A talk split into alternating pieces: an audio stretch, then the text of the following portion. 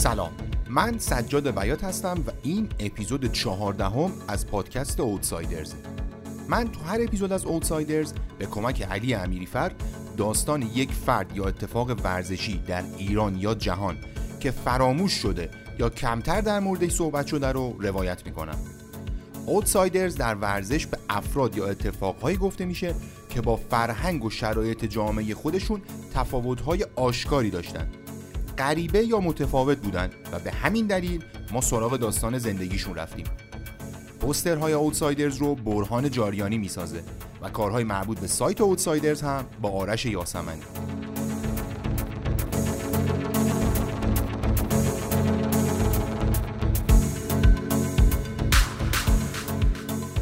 خب قبل از اینکه بریم سراغ بحث اصلی، من باید دو تا نکته رو عرض کنم خدمتتون. اول اینکه من خیلی خوشحالم و ازتون ممنونم که اوتسایدرز رو با دقت دنبال میکنید. تو اپیزود قبل درباره ماجرای دولت خودخوانده مهاباد یه اشتباهی داشتیم ما که چند نفر از شما لطف کردید و این اشتباه رو به ما گوشزد کردید. بله، من به اشتباه گفتم که محمد قاضی اونجا دولت تشکیل داد، در حالی که قاضی محمد که یه شخص دیگه است این دولت رو تشکیل داده. عذرخواهی میکنم بابت این اشتباه، امیدوارم که دیگه تکرار نشه. اما مورد دوم، تیم اوتسایدرز چند وقتیه که یه برند تیشرت تأسیس کرده به نام نرد شرت. ما تو نرد شرت به شما طرح‌های پیشنهاد میدیم که احتمالاً تن کسی دیگه ندیده باشید. خوشحال میشم اگر طرح‌های ما رو روی اینستاگرام و توییتر و تلگرام ببینید و اگر دوست داشتید برای خودتون یا عزیزانتون سفارش بدید. طرح درخواستی شما رو هم چاپ می‌کنیم. اگر بخواید طرحی رو براتون شخصی سازی هم می‌کنیم. پس در توضیحات همین اپیزود لینک‌های مربوط به نرد شرت رو ببینید و به ما سر بزنید. خب بریم سراغ کار اصلی.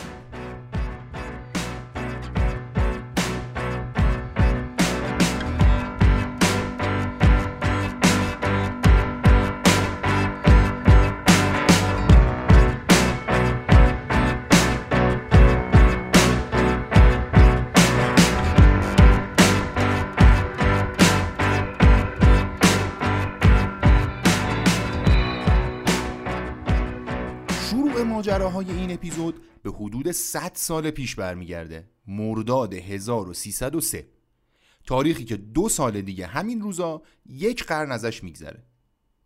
حدود یک ماه قبل از اینکه سوژه این اپیزود به دنیا بیاد، دو نفر از مامورای برجسته اداره تامینات یا همون اداره پلیس خفیه آگاهی و کاراگاهی وارد کوچه قطب سر سراح سپهسالار شدن، تو دروازه دولت از دیوار بزرگترین خونه کوچه بالا رفتن و صاحب خونه مشهور رو به ضرب گلوله به قتل رسوندن. اینطور بود که سید محمد رضا کردستانی، متخلص به میرزاده عشقی، شاعر، نویسنده، روزنامه‌نگار، نمایشنامه‌نویس و فعال سیاسی، توسط حکومت وقت به قتل رسید. قتل فجیع عشقی فقط یه تیکه از پازل اون دوران پرالتهاب بود. این قتل واکنشی توسط ماموران حکومت رضاخان بود به شاعری که اون روزها در خصوص جمهوری قلابی رضاخانی خیلی قلم فرسایی میکرد. قرن خورشیدی فعلی با استبداد دینی و به ظاهر ریاست جمهوری یک مهره به شدت ناکارآمد شروع شد. غم انگیز این که قرن خورشیدی قبلی هم با شرایط بسیار بدی شروع شد. چی شد که دو نفر رفتن میرزاده عشقی رو اونطور فجیع تو خونش به قتل رسوندن؟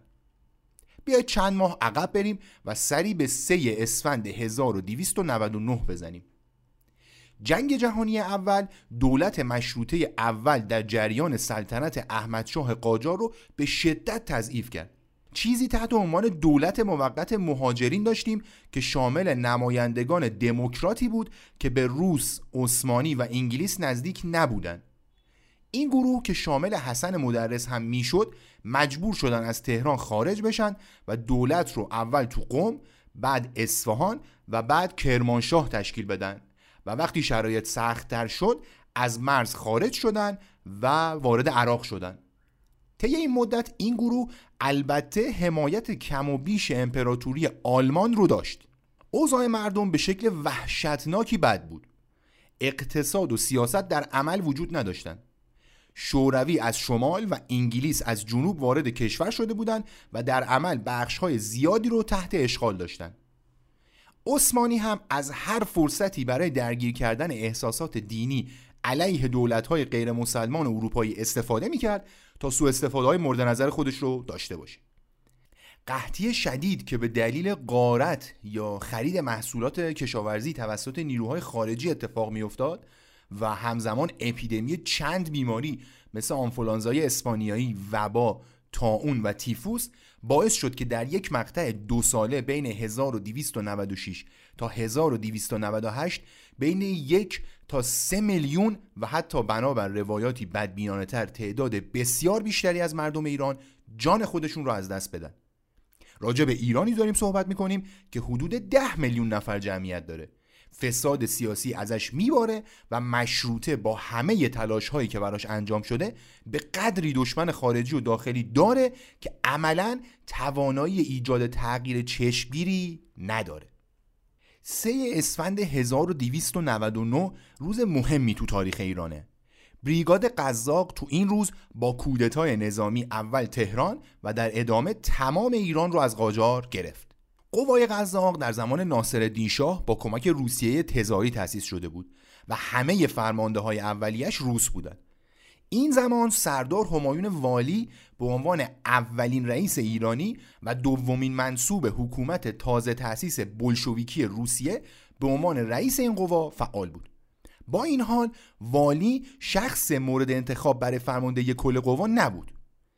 کلونل پسیان که یه نیروی تحصیل کرد و وطن پرست بود هم نبود. سه نفر تو این کودتا نقش اصلی رو داشتن. رضاخان میرپنج که در اون زمان آتریاد یا فرمانده قوای قزاق همدان بود و بعد از فتح تهران به عنوان فرمانده کل قزاق‌ها حکم گرفت و خودش رو فرمانده کل قوا معرفی کرد. مهمترین چهره ژنرال ادموند آیرونساید بود، ژنرال اسکاتلندی ارتش سلطنتی بریتانیا که مشوق رضاخان در مسئله کودتا بود. آیرونساید چیزی در رضاخان میرپنج که تا اون زمان برای عموم مردم ناشناخته بود دید که اون رو برای پیشبرد اهداف بریتانیا در ایران که حداقل در اون زمان یک راستا با شوروی بود مناسب میدید.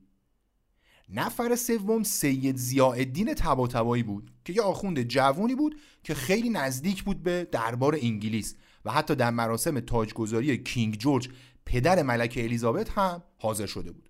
این گروه که آینده ممالک محروسه یا پرشیای اون زمان رو از مسیر مشروطه و رأی مردم نمیدونستن، وقتی وارد تهران شدن اداره‌های دولتی رو بدون مقاومت خاصی در اختیار گرفتن. بیشتر از صد نفر از فعالای سیاسی بازداشت و یه سری دیگه هم سربنیست شدن.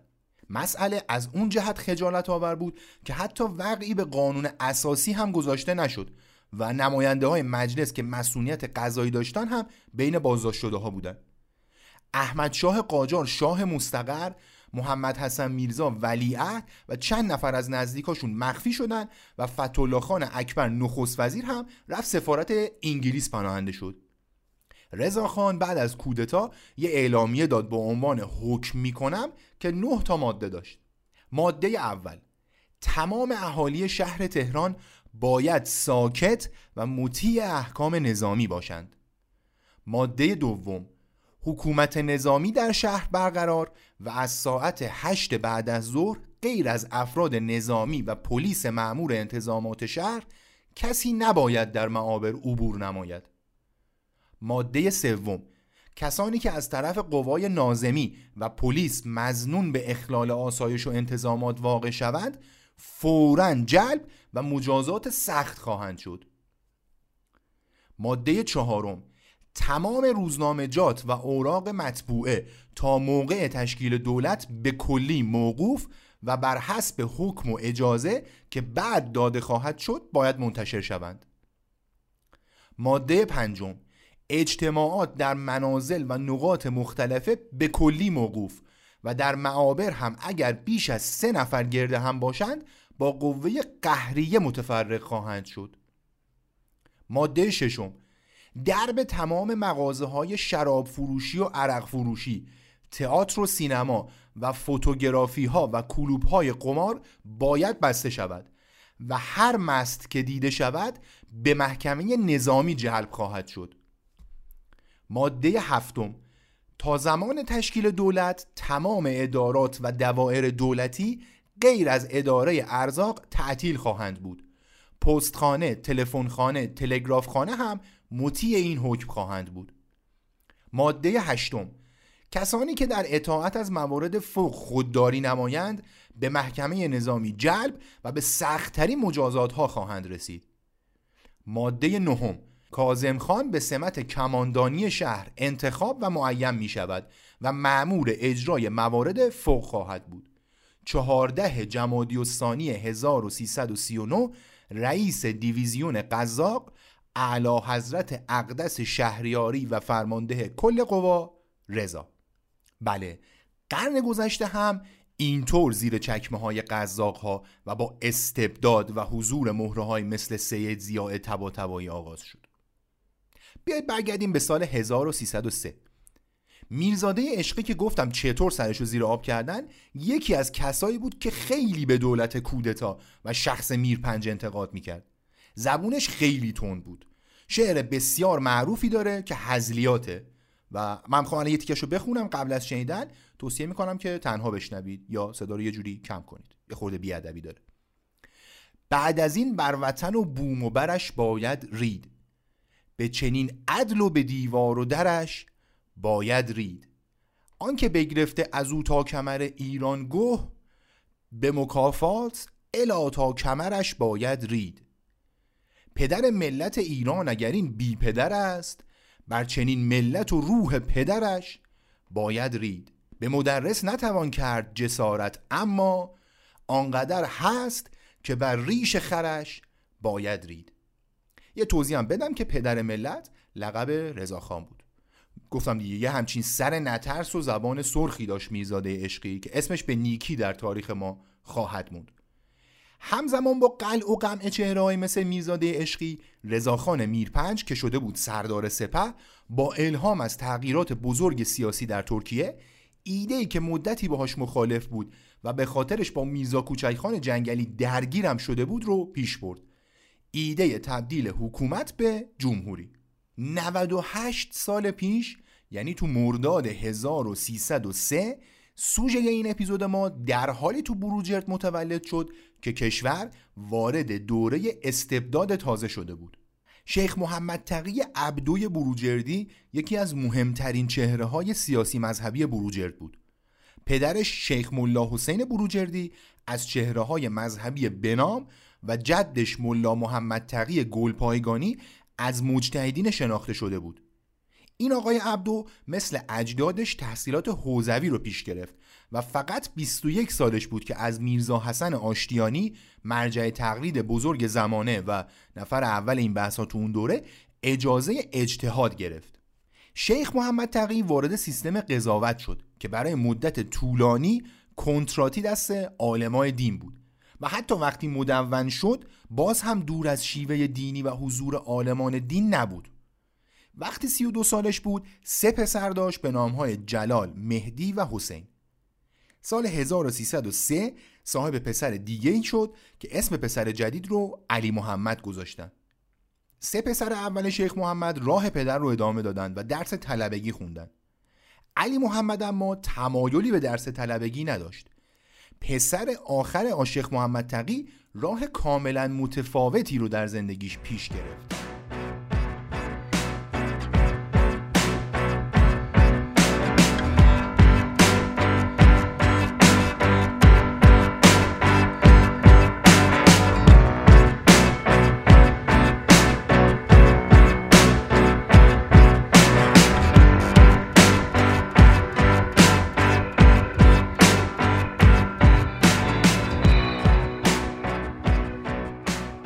خانواده عبدو با شهرت و قدرت کاملا آشنا بود. گفتم که پدر بزرگ و پدر شیخ محمد تقی از روحانیون با نفوذ و مهم بودن. خود شیخ محمد تقی هم تو سیستم قضایی آغاز حکومت رضاخان برای خودش بروبیایی به هم زد. علی اکبر خان داور که دادگستری و سیستم قضایی رو با سر و شکل مدرن تو ایران راه انداخت، شیخ محمد تقی رو برای پست بسیار مهم ریاست دادگاه انتظامی قضات انتخاب کرد.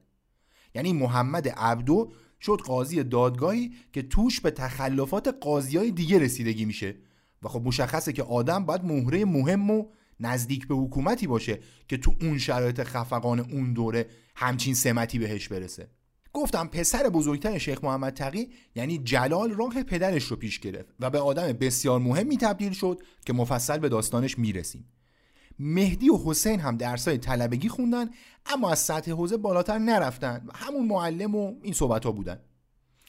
علی محمد خیلی کوچیک بود که پدرش از رساله دکتراش دفاع کرد. عنوان رسالش انحلال عقد واحد به عقود متعدد بود. اینو از یه وکیلی پرسیدم اما راستشو بخوای توضیحشو خیلی متوجه نشدم. داستانش انگار اینجوریه که اگر چند نفر یه چیزی رو به یه نفر بفروشن و بعدن بیام یکی از اون چند نفر بگه که آقا من مست بودم، آقا مریض بودم، آقا مثلا عقلم کار نمی‌کرد فلان، میخوام بزنم زیرش، اگه حرفش قابل قبول باشه میشه اون معامله رو به چند تا معامله تقسیم کنیم، یکیشو باطل کنیم، بقیه‌شو باطل نکنیم. این یه چیزی راجع به این چیزا بود. حالا ببخشید دیگه اگه خوب توضیح نمیدم، خودم هم راستش خوب متوجه نشدم. عبدوی مد نظر ما به رسم خانواده سراغ تحصیل رفت. دهه ده قرن گذشته خورشیدی تحصیل کردن کالای بسیار لوکسی بود و فقط بخش خیلی خیلی خیلی خیلی خیلی اندکی از جامعه بهش دسترسی داشتن. آمار دقیق و رسمی در دست نیست اما وقتی پنج دهه بعد حدود هفتاد درصد جامعه بی سواد بودن میشه حد زد که این آمار خیلی وضعش خوب نبوده. در واقع با تقریب بسیار خوبی تحصیل مربوط به ذکور خانواده های اسم و رسم دار بود. اون هم در اغلب موارد محدود به خوندن و نوشتن و درسای دینی مذهبی میشد. این مثلا یه اقلیتی هم بودن که علاقه و هوش زیادی داشتن و به یه سطح بالاتر میرفتن که این هم عموما منجر میشد به درس خوندن در اروپا و آمریکا. جلال پسر بزرگ خانواده عبدو وقتی دبیرستان رو تموم کرد رفت فرانسه برای ادامه تحصیل. اونجا و احتمالاً تحت تاثیر پدرش حقوق خوند و دکترا گرفت. همزمان تو ایران شیخ محمد بعد از تثبیت حکومت شاهنشاهی پهلوی به درجات بالا رسید و یکی از کسایی بود که قانون مدنی ایران رو تنظیم کرد. هر جا که الان دارید به این پادکست گوش میکنید میتونید پادکست شیرازه رو پیدا کنید و قسمت چهارمش که به بررسی قانون مدنی میپردازه تاریخچه این ماجرا رو گوش کنید، خیلی جالبه. خروجی این جمع با تقریب بسیار خوبی همین قانونیه که با وجود تغییر حکومت همچنان استفاده میشه. به بیان دیگه خروجی جمعی که از دلش یکسانسازی قوانین مدنی خارج شد شریعت محور بود. علی محمد که از سه برادر دیگه‌اش کوچکتر بود بعد از تموم کردن دوره دبستان راهی دبیرستان شرف شد. دبیرستان شرف یکی از اولین مدارس ساخته شده با سر و شکل مدرن در ایران و مربوط به دوره قاجار بود. عبدو در حالی وارد دبیرستان شد که رئیس دبیرستان میرزا علی اکبرخان ناظم الاطباء بود. آقای ناظم الاطباء از مهمترین چهره‌های پزشکی تاریخ ایران و دکتر مخصوص مظفرالدین شاه بود. نقش پررنگی تو امضای فرمان مشروطه داشت و کلی بیمارستان هم تو تهران و مشهد ساخت. از آدمای مهم و مثبت تاریخ ایرانه، یادش گرامی. علی اکبر خان مدرسه شرف رو جوری اداره میکرد که هم درس مهم بود هم ورزش. ایده این بود که با ورزش بچه‌ها رو سرگرم کنن و از یه جا نشستن و درگیر چیزای بیخود و موزه شدن دورشون کنن. تا یادم نرفته اینم بگم که یه دبیرستان شرف دین هم داریم سمت انقلاب که سال هزار و سیصد و نود و چهار تأسیس شده و ربطی به اون دبیرستان شرف نداره. از بحث اصلیمون دور نشیم. علی عبدو تو دبیرستان شرف شروع به تحصیل کرد. علوم پایه و این چیزا تدریس می‌کردن. همزمان تو برنامه‌های ورزشی دبیرستان هم حضور داشت. دوچرخه سواری، والیبال، دو میدانی، کشتی و مشت‌زنی رشته‌های اصلی بودن. خبری از فوتبال نبود و بسکتبال هم خواهان زیادی نداشت که بخواد رشته‌ای از رشته‌های ورزشی دبیرستان بشه. حدود همین سالهایی که علی وارد دبیرستان شد جلال برادر بزرگترش داشت برای خودش اسم و رسمی تو سیاست دست و پا میکرد. علی که هفده سالش شد جلال دادستان کل دیوان کیفری بود. جلال شهریور بیست چند نفر از کله گنده های امنیتی دوره رضا شاه رو به جرم قتل مدرس و فرخی یزدی کشید پای میز محاکمه. محاکمه احمد احمدی مشهور به پزشک احمدی و رکن الدین مختاری مشهور به سرپاس مختاری کار هر کسی نبود. هرچند اینها نفرات اول سلسله کشت و کشتار نبودند، اما مثلا مختاری کسی بود که دستور مستقیم قتل مدرس و شیخ خزعل رو صادر کرد. احمدی هم متهم بود به قتل تیمورتاش وزیر دربار و کلی آدم دیگه با آمپول ناجور. هرچند به ادعای احمد کسروی وکیل احمدی تیمورتاش مالاریای مزمن داشت و به مرگ عادی مرد، اما شایعه هایی بود درباره تزریق آمپول آب داغ به زندانیا توسط پزشک احمدی. اینکه چطور پزشک احمدی کت بسته به دادگاه میاد یکی از جالب‌ترین داستان‌های صد سال اخیر ایرانه که چون پای یه زن در میونه احتمالاً تو رسانه‌ها خیلی راجبش نخونده باشید. شهریور بیست احمدی که اوضاع رو خراب میدید فرار کرد عراق. ایران تیمورتاش دختر تیمورتاش که بنابر گواه تاریخ اولین زنی بود که چارچوب حجاب و اندرونی رو شکست، دنبال احمدی رفت عراق. کربلا، نجف و کاظمین رو گشت، اما بالاخره تو بغداد احمدی رو در حالی پیدا کرد که موهاش رو رنگ کرده بود و ریش گذاشته بود که شناخته نشه. ایران بود که پزشک احمدی رو به مقامات عراقی معرفی کرد و این احمدی قاتل که حتی پزشک هم نبود رو تحویل مقامات ایرانی دادن. دادگاهی که جلال عبدو برپا کرد هرچند به گواه خیلی‌ها نتونست آمرین رو محکوم کنه، اما آملین رو محکوم کرد. مختاری و احمدی به همراه چند نفر دیگه محکوم به اعدام شدن و همین شد که جلال عبدو به شهرت بسیار رسید. سالی که سرپاس مختاری اعدام شد، یعنی سال بیست و دو، جلال عبدو در انتخابات دوره چهاردهم مجلس شورای ملی رأی مردم تهران رو کسب کرد و رفت مجلس. توجه کنید که تو پنج سال دنیا چه بالا پایینی داره. هولوحش سال هفده و هجده و اینا مختاری رئیس شهربانی تهران بود، جلال عبدو هم یه مدیر میان رده‌ای بود. چهار پنج سال بعدش سال بیست و دو اوضاع اینطوری بود. حالا دور نشیم از بحث اصلی. همین زمونا علی برادر کوچکتر جلال که مشغول تحصیل بود و علاقمند پروپاگورس ورزش، اولین موفقیت‌های ورزشی خودش رو کسب کرد. علی تا سال بیست چند باری تو دوچرخه سواری و رشته‌های پرتابی دو میدانی در سطح آموزشگاه‌های تهران عنوان کسب کرده بود. کاپیتان تیم والیبال دبیرستان شرف هم بود. سال دوم دبیرستان بود که باشگاه دارایی که اون زمان جوان بود و هنوز به غول ورزشی تهران تبدیل نشده بود سراغش اومد. دو سال برای دارایی هم بازی کرد و کاپیتان این تیم هم شد. والیبال البته اون زمان سر و شکل منظمی نداشت و اونقدر بزرگ و گسترده نبود که بشه توش اسم خاصی دست و پا کرد. علی بدن بسیار ورزیده‌ای داشت و استعدادش در بحث فیزیک بدنی چشمگیر بود. همزمان بهترین دوچرخه سوار استقامتی و والیبالیست دبیرستان شرف بود که بین چهارصد تا پانصد تا دانش آموز داشت. دانش آموزایی که بیشتر از نصفشون علاقمند و پیگیر جدی ورزش بودن. راجع به دوچرخه و دوچرخه سواری تو اپیزود قبلی که در مورد تیمسار خسروانی بود صحبت کردیم و چه جالب که مؤسس پرسپولیس و مؤسس تاج هر دوشون در ابتدای کار به دوچرخه مربوط میشن. علی البته به توصیه یک دوست رفت سراغ مشت زنی. عرض کردم که این رشته هم یکی از رشته‌هایی بود که امکاناتش تو دبیرستان شرف مهیا بود. حالا البته امکانات که میگم نه که فکر کنید مثلا رینگ داشتن و دستکش و لباس و نمیدونم چیزای حرفه‌ای و اینا، نه. امکانات منظورم اینه که امکانش بود برن مشت زنی کنن. مربی هم مثلا در سطح متوسط و اینها داشتن.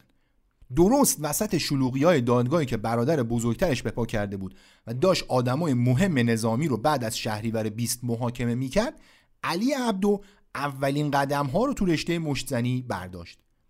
سال بیست و یک در هجده سالگی قهرمان آموزشگاه‌های تهران شد. یک سال بعد از عنوان قهرمانیش دفاع کرد و نشون داد جز استعداد استمرار هم داره. داریم درباره مقطعی صحبت میکنیم که بوکس در ایران بسیار بسیار جوونه. اولین نشونه از وجود بوکس در ایران به هزار و سیصد و چهارده برمیگرده، یعنی فقط هفت سال قبل از اولین قهرمانی علی عبدو در آموزشگاه تهران. اون سال یه مهندس شرکت اشکودا که از قضا بوکسور بسیار مهمی هم بوده و مثل اینکه یه قهرمانیای چیزی هم تو اروپا داشته وارد ایران میشه. این شرکت اشکودا تو بعضی منابع نوشتن که شرکت نفتی بوده، ولی به نظر میاد که بیشتر اینجوری به نظر میاد که تو حوزه خودروسازی فعال بوده. حالا بینش کاری نداریم. این مهندسه به فایتر مشهور بوده.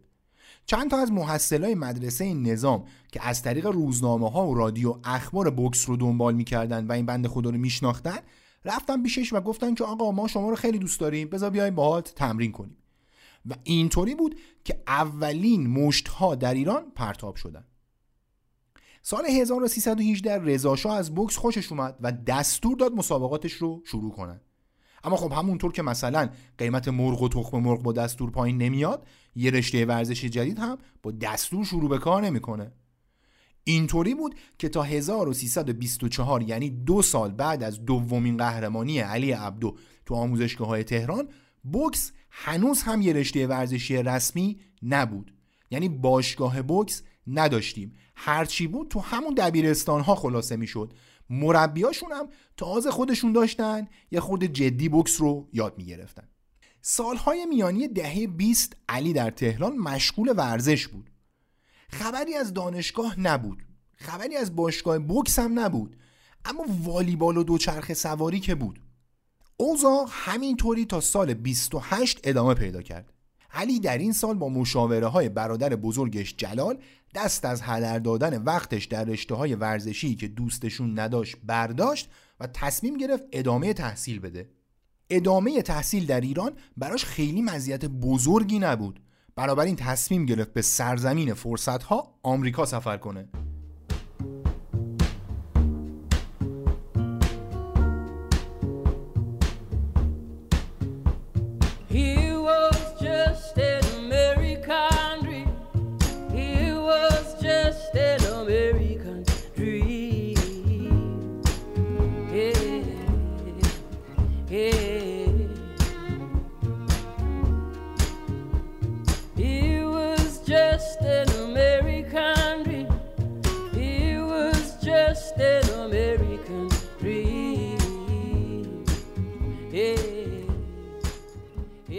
چرا آمریکا؟ چون همون سال جلال عبدو از وزارت دادگستری به وزارت خارجه منتقل شد و رفت سازمان ملل، اون هم به عنوان نماینده دائم ایران تو این سازمان.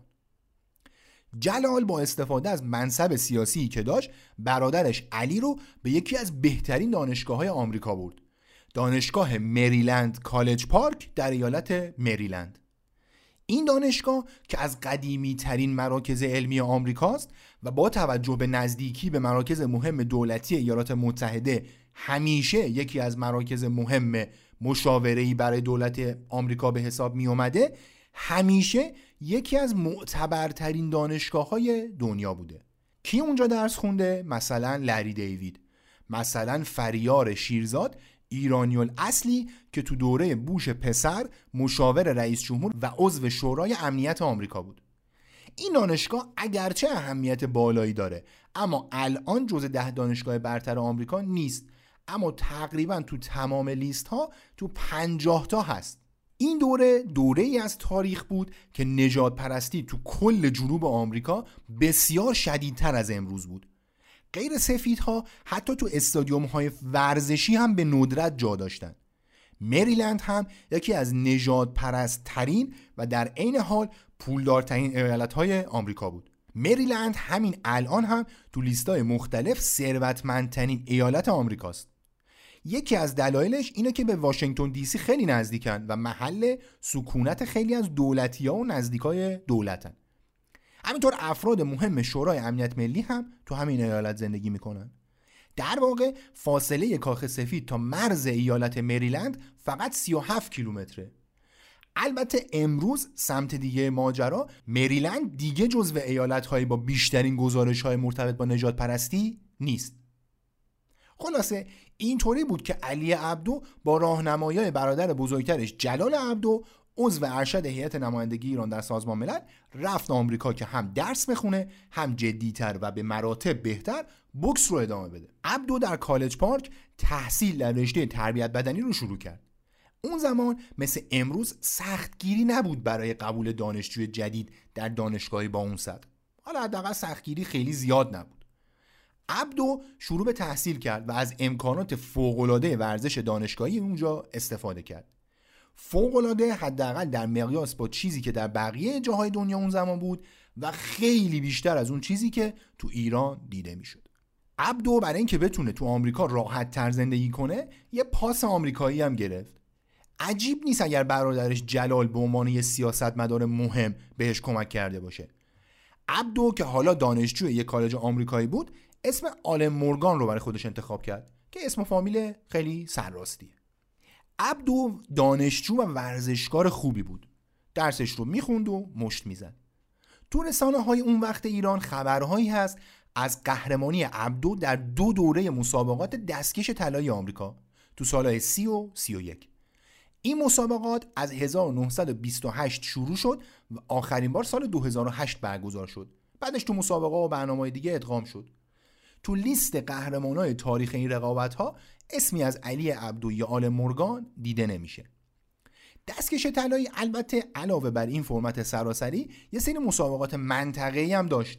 این بخشش هنوزم فعاله، تو شهرها و ایالت‌های مختلف رقابت‌هایی تحت نام تجاری دستکش طلایی برگزار میشه. متاسفانه نتونستیم فهرست کاملی از قهرمان‌های ایالت دیسی که عبدو اونجا مش میزد پیدا کنیم.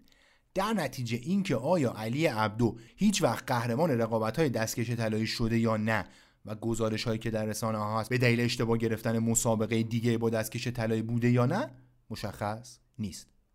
البته اینکه تو مسابقات مهمی قهرمان شده باشه یا نه مهم نیست، چون دوران حرفه‌ای قابل ذکری در بوکس نداشت. اساساً کسب موفقیت تو رشته‌های رزمی تو آمریکا واقعاً کار عجیب و سختیه. داریم درباره رشته‌ای صحبت می‌کنیم که آدمای مطلقاً فقیر رو یه شبه میلیونر می‌کنه. حالا اون زمان صحبت از میلیون نبود، اما همچنان بوکس بسیار پولساز بود و موفقیت در اون بسیار بسیار دشوار. درباره ازدواج یا ازدواج‌های علی عبدو چند تا روایت متناقض وجود داره. روایت اول اینه که عبدو که در شانزده سالگی رفت آمریکا، تو بیست سالگی ازدواج کرد. اسم زنی که باهاش ازدواج کرد رو جای پیدا نکردیم، اما اینطور که اومده دختری به اسم رگینا، یا اگه درست‌تر بخوام بگم رجینا، تنها یادگار این ازدواج بود. با توجه به اینکه میدونیم عبدو شانزده سالگی نرفت آمریکا و بیشتر از بیست سالش بود که رفت اونجا، میشه به این روایت یه ذره شک کرد. ازدواج مهمتر عبدو سالها بعد اتفاق افتاد که اون هم خودش دو تا روایت داره. تو روایت اول میگن که علی در جریان سفر به ایتالیا با هما مهاجرین آشنا میشه و کمی بعد با هم ازدواج میکنن. هما متولد ایتالیا بود و پدرش یه دیپلمات ایرانی بود که تو ژنو زندگی میکرد. روایت دیگه اینه که هما و علی تو باشگاه بولینگ عبدو با هم آشنا شدن و ازدواج کردن. هر کدوم از اینا درست باشه، نکته اصلی سن هما. علی حداقل بیست سال از هما نوجوان بزرگتر بود. وقتی رضا عبدو اولین فرزند این خانواده به دنیا اومد، هما فقط شانزده سالش بود. شاید یه کمی ناجور به نظر بیاد، اما بد نیست بهتون بگم که طبق یه آمار تو آمریکا بین دو هزار تا دو هزار و هجده بیشتر از سیصد هزار مورد ازدواج زیر هجده سال ثبت شده. حالا ایران شصت سال پیش شاید خیلی عجیب هم نباشه. عبدو و مهاجرین پنج فرزند داشتن که دوتاشون خیلی مهمن و به داستانشون میرسیم. عبدو بعد از ازدواج و در حالی که دهه چهارم زندگیش داشت به پایان میرسید، تصمیم گرفت به ایران برگرده. شاید پیش خودتون بگید که چطور میشه آدمی تو سی و چند سالگی تصمیم بگیره آمریکا رو ول کنه بیاد ایران. پاسخ این سوال حقیقتا مشخص نیست. آدمایی که عبدو رو اونقدر خوب میشناختن که بتونن جواب این سوال رو بدن، متاسفانه اکثرشون از دنیا رفتن. یه نفر هم که به این سوال جواب سرراست اما خیلی عجیبی داد، از همون خواست که هیچ وقت جایی بهش اشاره نکنیم. تقریبا تمام آدم‌هایی که با عبدو کار کردن یا برای عبدو کار کردن میگن که آدم وطن دوستی بود و دوست داشت ایران باشه. تاریخ دقیق مهاجرت خانواده عبدو از آمریکا به ایران هم مشخص نیست، اما یه جایی حوالی هزار و سیصد و سی و نه تا هزار و سیصد و چهل و یک بوده. عبدو در تمام مدت حضورش در آمریکا روی بوکس، تجارت و تحصیل متمرکز بود. البته اگر هم حاشیه‌ای داشت، اوضاع رسانه ها جوری نبود که بتونن خبردار بشن و چیزی منعکس بشه. حالا عرض میکردم عبدو تحصیلش رو در دوره تربیت بدنی تکمیل کرد و با تجربه حضور تو بوکس آماتور آمریکا دست خانواده‌اش رو گرفت و اومد ایران. یعنی باید در نظر بگیریم که بردن یه تورنمنت آماتوری تو بوکس آمریکا که از دل کلی تمرین و آموزش زیر نظر مربیای حرفه‌ای می اومد باعث میشد به طور اتوماتیک عبدو مهمترین آدم بوکس ایران باشه. قبل از اینکه ادامه قصه اصلی رو تعریف کنم اجازه بدید از جلال عبدو هم براتون بگم، برادر بزرگتر علی محمد. خاطرتون باشه عرض کردم که جلال کمک کرد برادرش بره آمریکا برای تحصیل و ایزن عرض کردم که جلال آدم سیاسی استخونداری بود. جلال عبدو رو میشه در ردیف مهمترین سیاستمدارهای تاریخ مدرن ایران در حوزه روابط بین الملل دونست. همینطور از مهمترین چهره ها در شاخه حقوق به حساب میاد که تألیف هاش از همون سالها تا امروز تو دانشگاه مختلف تدریس میشه. جلال عبدو زمانی که منشور تشکیل سازمان ملل متحد نوشته و امضا میشد نماینده ایران در این سازمان بود و در نگارش این منشور همکاری داشت. بعدها و بین سالهای هزار و نهصد و پنجاه و پنج تا هزار و نهصد و پنجاه و نه نماینده ایران در شورای امنیت بود. تعجب نکنید، ایران یه دوره چهار ساله عضو شورای امنیت سازمان ملل بوده. بعد از پایان این دوره سازمان ملل جلال عبدو رو در مقام عالی کمیسری فرستاد بریتیش کامرون تا اونجا بر حسن اجرای رفراندوم نظارت کنه. احتمالاً الان از خودتون میپرسید بریتیش کامرون دیگه کجاست؟ جونم براتون بگه که یه منطقه خیلی بزرگی بود که بهش میگفتن بریتیش کامرون، یه جای بین کامرون و نیجریه. مسیحی و مسلمون کنار هم زندگی میکردن اما نه مسالمت آمیز. داستانش طولانیه. ترکش‌های ماجرای جنگ مسیحی و مسلمون از همون حوالی میشه بوکو حرام که اخبارش رو احتمالاً باید شنیده باشید. خلاصه سال هزار و نهصد و شصت و یک سازمان ملل گفتش که آقا بس، چقدر با هم دعوا میکنید، چقدر کشت و کشتار، بیاید رفراندوم میکنیم، هر کی خواست بره هر کشوری که دلش میخواد. جلال عبدو و همکاراش تو سازمان ملل هم شدن ناظر برگزاری این رفراندومه. مسلمونا گفتن آقا ما میخوایم بریم نیجریه که بیشتر مسلمون داره. مسیحی ها هم گفتن آقا ما با کامرون بیشتر حال میکنیم که مسیحی بیشتر داره. در نتیجه بریتیش کامرون بین کامرون و نیجریه تقسیم شد. جلال عبدو بعدتر و حد فاصل سالهای هزار و نهصد و شصت و دو تا هزار و نهصد و شصت و سه رئیس اجرایی گینه نو بود. این هم داستان جالبی داره. هلند سال هزار و نهصد و چهل و نه اومد یه تیکه زمین نه چندان کوچیکی رو تو مرز اندونزی اشغال کرد. شاید فکر کنید هلند و این کارا، باید درس کنم که بله، هلند و این کارا و اتفاقا خیلی هم خشن و با خونریزی بسیار. تا هزار و نهصد و شصت و دو اون تیکه کنار اندونزی جزء پادشاهی هلند بود. حد فاصل این دو تاریخ اندونزی بارها تلاش کرد اون تیکه رو پس بگیره اما موفق نشد. تهش اما انقدر هلند رو به حمله نظامی تهدید کردن که هلند بیخیال شد و نیروهاشو از اونجا برد. درسته که هلند رفت ولی اون زمینه مال اندونزی نشد. در نتیجه سازمان ملل جلال عبدو رو فرستاد تا یه مدت اون زمینه رو اداره کنه. عبدو حدود یک سال مسئولیت اون زمین رو داشت و بعد برگشت. اونجا تا سال هزار و نهصد و شصت و نه مقام اجرایی ریاستش رو بر عهده داشت. در نهایت همه پرسی گذاشتن و الحاق به اندونزی رأی آورد. حالا از جلال عبدو میگفتم. پسر بزرگ خانواده عبدو بعد از دهه‌ها فعالیت مستمر و مهم حقوقی اواخر دهه شصت میلادی بازنشست شد. به ایران برگشت، کتاب نوشت و دانشجو تربیت کرد. در نهایت هم مرداد هزار و سیصد و هفتاد و پنج خورشیدی در تهران و بر اثر کهولت سن از دنیا رفت.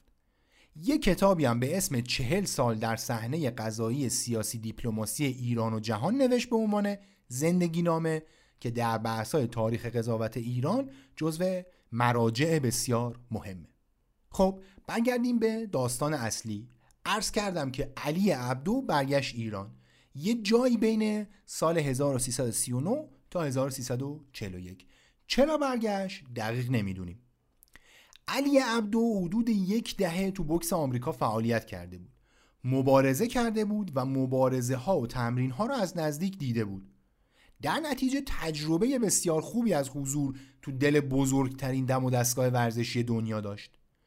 پس وقتی برگشت از مدیریت شروع کرد. عجیب هم نبود. همه اون سالها دولت ایران دانش آموخته های اروپا و آمریکا رو تشویق میکرد که برگردن ایران، دست از تفکرهای آزادی خواهانه و سوسیالیستی و اینا بردارن، یه شغلی تو سیستم محافظه‌کارانه و سنتی ایران بگیرن و سرشون به زندگی خودشون باشه. از این کسایی که دعوت می شدن دو سر طیف وجود داره. یه سرش میشه اردشیر زاهدی که یوتای آمریکا درس خوند، برگشت و هم وزیر شد، هم سفیر شد، هم داماد شاه شد. یه سر دیگش میشه صادق قطبزاده که جورجتاون درس خوند و برم نگشت، انقدر بر نگشت تا با نیروهای انقلاب برگشت. این دو نفر که گفتم سایه هم و تیر میزدن. حالا بماند. همونطور که اوایل بحث عرض کردم، بوکس تو ایران اون زمان سابقه چندان طولانی نداشت و جامعه بوکس اونقدر بزرگ نبود. برای همین وقتی یه آدمی که برای مشت زدن سنش بالاست ولی برای مدیریت جوونه از آمریکا برگشت، خیلی سوالی نبود که چی کار باید بکنه.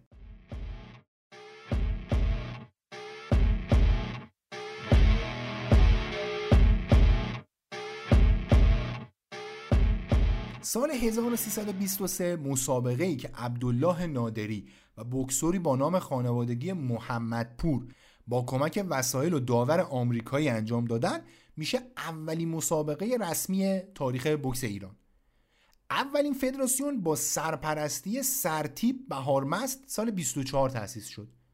ما یه نگاهی کردیم ببینیم آقای محمود بهارمست ربطی به اسفندیار بهارمست داور فوتبال معروف ایرانی آمریکایی داره یا نه، که خب به نتیجه قطعی نرسیدیم.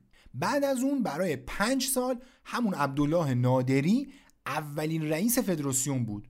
یه مدت هم امیر علای رئیس فدراسیون بود تا رسیدیم به هزار و سیصد و چهل و یک که علی عبدو از آمریکا اومد و شد رئیس فدراسیون بوکس ایران. یک سال بعد از اینکه علی عبدو فدراسیون بوکس رو تحویل گرفت، اولین دوره رقابت‌های بوکس آسیا تو جاکارتای اندونزی برگزار شد. بوکس اون روزها جوون ایران که یک بار تو المپیک هزار و نهصد و چهل و هشت با دعوت شرکت کرده بود و توفیقی به دست نیاورده بود، اعزام شد به این رقابت‌ها. تیم ایران با چهار مشت زن رفت به اون مسابقات و اولین طلای تاریخش رو کسب کرد. حسین آقایی در پشه وزن مشت زنی بود که این افتخار رو به نام خودش ثبت کرد. سه ورزشکار دیگه مقام کسب نکردن، اما همون تک مدال طلا کارنامه فوق‌العاده‌ای بود. عبدو پنج سال رئیس فدراسیون بوکس ایران بود و برنامه ریزی رو به این رشته یاد داد. تجربه‌ای که از آمریکا و برگزاری مسابقات با اون ابعاد به دست آورده بود بهش کمک کرد که اوضاع مسابقات سراسری تو ایران رو یه سر و سامونی بده. تو دوره ریاست عبدو به فدراسیون بوکس دو دوره دیگه مسابقات قهرمانی آسیا برگزار شد، اما ایران توفیقی کسب نکرد.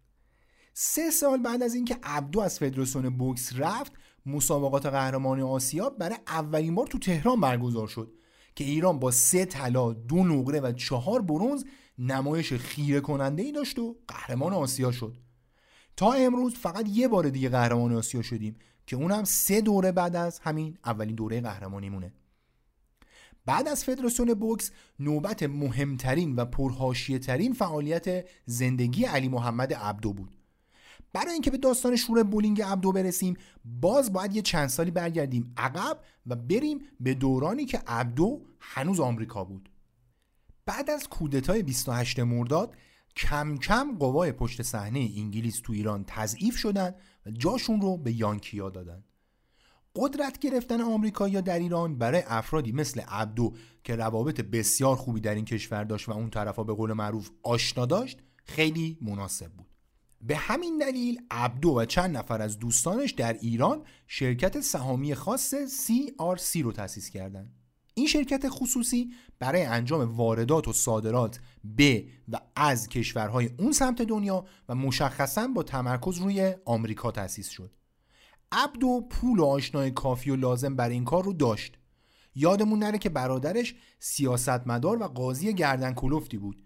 خودش هم شم اقتصادی داشت و تو آمریکا فقط پی مشتزنی و درس و اینا نبود. متاسفانه درست معلوم نیست که تو آمریکا دقیقاً چی کار میکرده، اما میشه حدس زد که یه کارهایی درباره خرید و فروش و صادرات و واردات و اینها داشته. همینطور نباید فراموش کنیم که پدر عبدو آدم مهمی بود که تو بروجرد املاک و زمین و خلاصه این چیزها رو داشت. آدمی بود که به قول معروف دستش به دهنش میرسید. شیخ محمد تقی این مقطعی که داریم درباره‌اش صحبت می‌کنیم مدعی العموم استیناف دادگستری بود. در واقع دادستان دادگاهی بود که پرونده بعد از اعتراض به رأی اولیه میره اونجا. سمت مهمی بود. منظور این که خانواده عبدو پول و مهمتر از اون روابط کافی برای راه انداختن همچین بیزینسی رو داشتن. تا زمانی که عبدو برگرده تهران، این شرکت فعالیت‌هایی در سطح متوسط داشت. نه خیلی پولساز بود، نه مشکلی داشت. عبدو که برگشت اما ماجرا کاملا تغییر کرد. سی آر سی با جذب سرمایه‌گذارهای جدید به سطح بسیار بالاتری از کاراش رسید. سرمایه‌گذارهای جدید البته پولدارای معمولی نبودند. خاطر شریف باشه تو اپیزود حشمت مهاجرانی داستان یه بازیکن تیم ملی فوتبال رو براتون تعریف کردم که بعد از بازنشستگی رفت تو نیروی هوایی و اونقدر پیشرفت کرد که ارتش بود شد. اسمش محمد امیر خاتمی بود. به اسم محمد خاتم میشناسیمش. خاتم آدم مهمی بود. چقدر مهم بود؟ اونقدری که وقتی شاه میخواست تو شلوغی‌های ملی شدن نفت از کشور فرار کنه، ایشون خلبان هواپیمای اختصاصیش بود. خاتم سال سی و هفت و بعد از برگشت شاه شد فرمانده نیروی هوایی ارتش. سرتیپ بود و برای اینکه بتونه فرمانده نیرو بشه تا سرلشکری ارتقا گرفت. بعدها و تو سال چهل و هفت ارتش بود هم شد. ارتش بود دیگه ته درجه یه ارتشیه. در واقع اون زمان اینطوری بود که شاه بزرگ ارتشداران بود، یه رئیس ستاد ارتش داشت و بعدش دیگه ارتش بودا بودن. در مجموع تاریخ پهلوی هم فقط هجده تا ارتش بود داشتیم. یه چیز بامزه بگم، یه ارتش بود عزت الله زرقامی هم داشتیم. حالا عرض می‌کردم این آقای خاتم سال بیست و چهار ازدواج کرد و سال سی و شش همسرش رو از دست داد. سرتیپ البته خیلی منتظر نموند و کمتر از یک سال بعد به خواهر شاه مستقر و دختر آخر رضا شاه پیشنهاد ازدواج داد. فاطمه پهلوی یکی از پرحاشیه ترین ها تو خانواده سلطنتی بود. تو اپیزود خسروانی گفتم که روز خاکسپاری پدرش با یه روزنامه‌نگار مسیحی آمریکایی ازدواج کرد. البته بعد از ازدواج دربار اعلام کرد که داماد قبل از ازدواج مسلمون شده، چون میدونیم که نمیشه که یه مسلمون با یه مسیحی ازدواج کنه. خلاصه پیشنهاد خاتم با موافقت شاه مواجه شد و تا کارهای عروسی و اینا جور بشه یه دو سالی زمان برد. این فاطمه پهلوی آدم بسیار فعالی در حوزه اقتصادی بود. اگه بخوام دقیق‌تر و بهتر بگم، تمام تمرکزش روی بحث‌های اقتصادی بود. آه اینو تا یادم نرفته بگم، یه فاطمه پهلوی دیگه هم داریم که اون بزرگترین دختر رضا شاه بود، همدم السلطنه. بسیار مرموز بود این یکی، در این حد که حتی مادرش هم مشخص نیست قطعاً کیه. اونقدر ناشناخته بود که تا آخر عمرش، یعنی تا سال هزار و سیصد و هفتاد و یک ایران بود. همین امامزاده طاهر کرج دفنه. حالا از بحث اصلیمون دور نشیم. فاطمه پهلوی تو هیئت امنای جاهای مثل باغات گیاهشناسی رئیس بود. یه جاهای کم دردسر و پرپولی. یه کارخونه پنبه‌ام داشت توی گرگان. خود خاتم هم با توجه به نزدیکی که به شخص شاه داشت و اطمینانی که محمد رضا پهلوی بهش داشت، مسئول بیزینس پرسود و مهم خرید سلاح از خارج بود. تو همچین بازاری درصد حرف اول رو میزنه. شرکت‌های اسلحه سازی برای اینکه خاتم محصول اونها رو بخره بهش درصد میدادن. داریم درباره معامله‌های چند صد هزار تا چند ده میلیون دلار صحبت می‌کنیم. اعدادی که باید ضرب در تورم حاصل از گذر زمان هم بشن. مثلا بهتون بگم که یه میلیون دلار سال هزار و نهصد و پنجاه معادل دوازده میلیون دلار الانه. با توجه به آتش سیری ناپذیر بزرگ خاندان پهلوی به انبار کردن سلاح‌های مدرن، مسئول خرید سلاح بودن یکی از مهمترین مشاغل کشور به حساب می‌آمد و فقط میتونست به نزدیکترین افراد به شخص اول مملکت برسه. خلاصه بحث این که جونم براتون بگه، زوج خاتم و فاطمه پهلوی زوجی بسیار ثروتمند و بسیار پرنفوذ بودند. همون سال چهل چهل و یک سمتا این زوج به جمع سهامدارای اصلی سی آر سی پیوستند و همکار علی عبدو شدند. عبدو توی مصاحبه با کیهان ورزشی سال چهل و دو میگه قبل از اینکه بخشی از سهام شرکت رو بفروشم به خاتم و فاطمه پهلوی، رفتم بانک ملی و یه وامی هم گرفتم. رقم وامو نمیگه ولی توضیح میده که وام رو تزریق کرده به شرکت و باهاش جنس برای صادر کردن خریده. با وام بانک ملی و فروش بخشی از سهام شرکت به یه زوج سوپر پولدار و بسیار بسیار بسیار متنفذ، شرکت سهامی خاص سی آر سی شکوفا شد. اواخر سال چهل شرکت به درجه ای از موفقیت رسید که تونست به سهامدارای اصلی سود پرداخت کنه. دهه چهل خورشیدی، همین دهه‌ای که با شکوفایی شرکت سی آر سی شروع شد، دو روی متفاوت داره. یک روی اقتصادی داره که مثل وضعیت این شرکت مناسب و پر رونقه، و یک روی اجتماعی سیاسی داره که مثل حاشیه‌های شهرهای دور از پایتخت کثیف و زشته. این دهه دهه آغاز اصلاحات ارضیه که قبلا به تفصیل درباره‌اش صحبت کردیم. اما چطور دهه‌ای که با بحران اجتماعی حاصل از این اصلاحات شروع شد و با بحران کشاورزی حاصل از اون ادامه پیدا کرد، دهه‌ای از لحاظ اقتصادی شکوفا بود؟ پاسخ به این پرسش رو باید تو بهمن سال چهل و یک پیدا کنیم. تو این زمان وزارتخونه‌های بازرگانی و صنایع که اقتصاد کشور رو به رکود برده بودن و از اداره امور کاملا ناتوان بودن، رسما به دعوای سیاسی مشغول بودن. محمد رضا پهلوی هم که به خاطر اصلاحات ارضی به شدت تحت فشار بود، به اسدالله علم دستور داد که آقا این اوضاع رو جمع کن دیگه. علم هم با مشورت دوستاش به این نتیجه رسید که جفت این وزارتخونه ها رو تعطیل کنه و به جاش وزارت اقتصاد تأسیس بشه. برای وزارتخونه جدید وزیر مناسب به سختی پیدا می شد. خاطرتون باشه گفتم که آیت الله خمینی و بقیه روحانیون شیعه می گفتن اصلاحات ارضی طرح آمریکاییه. بین چهل تا چهل و یک هم علی امینی نخست وزیر بود که واضح به آمریکایی‌ها نزدیک بود و حتی بنابر روایت‌های محکم با فشار دولت جی اف کندی به نخست وزیری رسیده بود. به خاطر این جریانات شاه نمیتونست کسی که آمریکا درس خونده رو بذاره وزیر اقتصاد، چون اونطوری پازل این داستانا تکمیل میشد دیگه. بعد این در حالی بود که بیشتر چهره‌های قابل اتکای اون وقت آمریکا درس خونده بودن. این وسط یه درس خونده فرانسه که از قضا اقتصاد هم خونده بود، از طریق امیرعباس هویدا و عبدالله انتظام به نخست وزیر معرفی شد. داریم درباره دوره‌ای صحبت می‌کنیم که اقتصاد خوندن بین آدمای سیاسی نه فقط در ایران بلکه در بیشتر کشورهای مهم دنیا خیلی رسم نبود. اغلب چهره‌های مهم اقتصادی دنیا هم اون زمان تحصیلات آکادمیک اقتصاد نداشتن. این درس خونده علی نقی عالیخانی بود. مرحوم عالیخانی که سال هزار و سیصد و نود و هشت در آمریکا از دنیا رفت، قبل از وزارت اقتصاد تو شرکت ملی نفت کارهای بزرگی مثل سر و سامون دادن به وضعیت مسکن کارمندا و کارگرها انجام داده بود.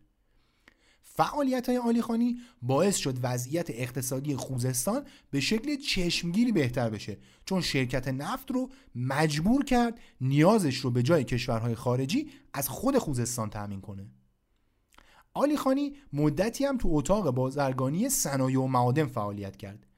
مجموعه این فعالیت‌ها باعث شد آقای عالیخانی ارتباط بسیار خوبی با بخش غیر دولتی داشته باشه. وقتی وزیر اقتصاد شد، از این رابطه خوبش با بخش خصوصی نهایت استفاده رو برد. عالیخانی که یه خورده تفکرات چپ هم داشت، معتقد بود که دولت باید در صنایع بزرگ سرمایه گذاری کنه تا حاصلش بشه بکارگیری نیروی مازادی که از بخش کشاورزی بیکار شده و همینطور سرمایه زمیندارای بزرگی که سرمایه‌شون رو جای دیگه قفل کرده بودن جذب تولید بشه. برنامه وزارت عالیخانی این بود که طبقه کارگر رو از اون حالت بردگی که توش بودن رو خارج کنه، بهشون اهمیت بده و جایگاه بده و از این طریق اقلیت سرمایه‌دار رو کنترل کنه. مرحوم عالیخانی رو شخصیتی بسیار کاریزماتیک توصیف میکنن که به شدت روی مسئله استقلال بخش اقتصاد از بخش سیاسی حکومت تاکید داشت. تو این دوره شرکت ذوب‌آهن اصفهان بانک بین‌المللی ایران، ماشین سازی و تراکتور سازی تبریز، دیگه براتون بگم مرکز آمار واردات و صادرات، مؤسسه استاندارد، سازمان کارگزاران بورس، بگم که شرکت خودروسازی ایران ناسیونال یا همون ایران خودروی خودمون تأسیس شدن. حالا بعدم نیست که بگم واردات خودرو هم آزاد بود. دقت کردید دیگه، تعداد زیادی از مهمترین و بزرگترین شرکت‌های صنعتی تاریخ ایران در دوره وزارت آقای عالیخانی تأسیس شدن. و نکته مهم اینه که چند تاشون هم تو شهرهای غیر از تهران بودن که این خیلی مرسوم نبود. اون زمان کشور خیلی بیشتر از الان مرکزگرا بود. این شرکت‌ها و کارخونه‌ها تو شهرهای دیگه تأسیس شدن تا وضعیت این شهرها یه مقدار تقویت بشه. چنین شرایطی ایدئال بود برای آدمای مثل علی عبدو که میخواستن کار تجاری بکنن و همین شد که شرکت سی آر سی در مدت حدود سه سال از شرکتی که برای ادامه حیاتش به وام بانک ملی نیاز داشت به شرکتی تبدیل شد که سرمایه آدم‌های کله گنده رو جلب میکرد. حالا اینجا یه سوالی پیش میاد، اینکه چطور مملکتی با این سطح از ترقی اقتصادی که نه فقط تو منطقه بلکه حتی در سطح آسیا هم نادر به نظر می رسید و بودن مهره‌های کارآمد و کم نظیری مثل عالیخانی به جایی رسید که یک دهه بعد درگیر آشوب و انقلاب شد. عالیخانی در گفتگویی با بخش فارسی بی بی سی بسیار خوب و دقیق به این پرسش پاسخ میده. علت انقلاب این بود که یه جامعه‌ای داشتیم که از نظر اجتماعی پیشرفته بود، با یک سیستم سیاسی روز به روز عقب افتاده تر می شد، نه اینکه سر جاش بمونه، عقب افتاده تر می شد و در واقع با به یه معنا با زمان قاجاری دیگه دواشتهاش تفاوتی نمی کرد. آقای عالیخانی هرچند سه تا نخست وزیر دید اما سال چهل و هشت و به دلیل شرایطی که توضیح داد از کار برکنار شد. برکناری عالیخانی به شکل سمبولیک با شروع افزایش قیمت نفت همراه بود که در نهایت به بیماری هلندی اقتصاد ایران و فروپاشیش یک دهه بعد از شکوفاییش منجر شد. درباره ماجرای بیماری هلندی قبلا به تفصیل صحبت کردیم. در واقع عالیخانی داشت اقتصاد رو به شیوه سخت اما درست جلو می‌برد که وقتی نفت قیمت گرفت به نظر شخص اول مملکت دیگه نیازی به این شیوه نبود و یه شیوه راحت تری پیدا شده بود. برگردیم به شرکت سی آر سی. این شرکت دفاتری تو تهران، تبریز و چند شهر دیگه داشت و با قدرت خوبی از وضعیت اقتصادی مملکت استفاده میکرد. کانالهای ارتباطی سه سهامدار اصلی در اروپا و آمریکا کمک میکرد صادرات و واردات با سرعت و کیفیت بهتری انجام بشه. چهره‌های قدرتمندی من جمله فاطمه پهلوی هم کمک میکردن اوضاع شرکت تو داخل قوی و محکم باشه. تو دهه چهل در سایه وضعیت رو به بهبود اقتصادی و وضعیت فاجعه بار سیاسی و اجتماعی، اوضاع ورزش با سرعت عجیبی تغییر کرد. تغییر که البته بهتره بگیم که دستخوش انقلاب شد. تا این مقطع از تاریخ ورزش جایگاه متوسطی تو جامعه ایران داشت. شهرهای دور از پایتخت امکانات جدی نداشتن، به همین خاطر محدود بودن به رشته‌های مثل کشتی و مشت‌زنی و یکی دو تا رشته دیگه. جوانای مرکز نشین هم بیشتر به دوچرخه سواری، شنا، والیبال و کشتی علاقه داشتن. فوتبال اونقدر جذاب نبود.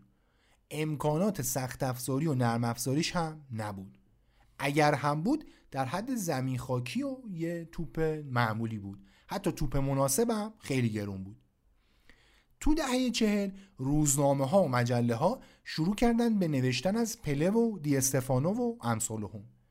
گزارش هایی که وقتی میخونیشون شبیه شاهنامه ان تا گزارش مثلا یه مسابقه یا یه تورنمنت. همزمان وضعیت بهتر اقتصادی نسبت به دهه‌های بیست و سی امکان ورزش کردن رو هم بیشتر کرد.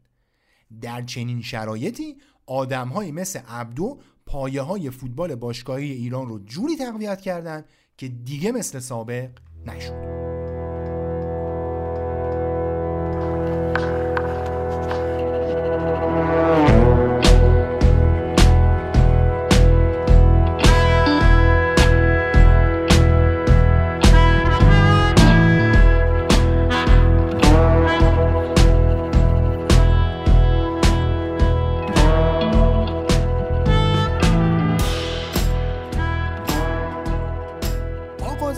چهل آغاز بهبود وضعیت اقتصادی ایران بود.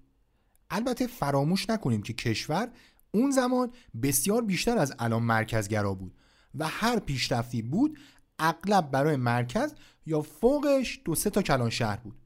اما خب به هر حال شهرها و مناطق دیگه هم بی‌نصیب نبودن. دربار همزمان با بهبود وضعیت اقتصادی تلاش میکرد شرایطی رو فراهم کنه که ماجراهای اصلاحات ارضی و درگیری‌هاش با روحانیون طراز اول کشور تأثیر حداقلی روی افکار عمومی داشته باشه. یکی از کانال‌هایی که میتونست به دربار کمک زیادی کنه کانال ورزش بود. گفتم ورزش تا قبل از این چندان جدی و سازمان یافته نبود تو ایران. رشته‌های محدودی بودن که با امکانات بسیار کم حتی با استانداردهای اون موقع کار میکردن و کارو پیش میبردن. در شروع دهه چهل خورشیدی اما اوضاع به کلی تغییر کرد. گوش و کنار تهران و بعضی شهرهای مهم دیگه مثل اصفهان، تبریز، آبادان، اهواز و مشهد سر و کله باشگاه‌های ورزشی پیدا شد. باشگاهایی که جوانها میتونستن تو اونا رشته هایی که دوست دارن رو اونطور که تا کمی قبل از اون فقط اشراف میتونستن دنبال کنن دنبال کنن. خاطر شریف باشه عرض کردم تو اپیزود سفر کشکولی که ورزش کردن تا یه مقطع خاصی مخصوص اشراف و آقازاده ها و اینها بود. منصور بهرامی هم اگه یادتون باشه خاطرات مشابهی داشت. تو اون مقطع اغلب تغییرات به خصوص در تهران در راستای آمریکایی شدن بود. هنر در حال رفتن به سمت آمریکایی شدن بود. تفریحات هم در حال رفتن به سمت آمریکایی شدن بودن.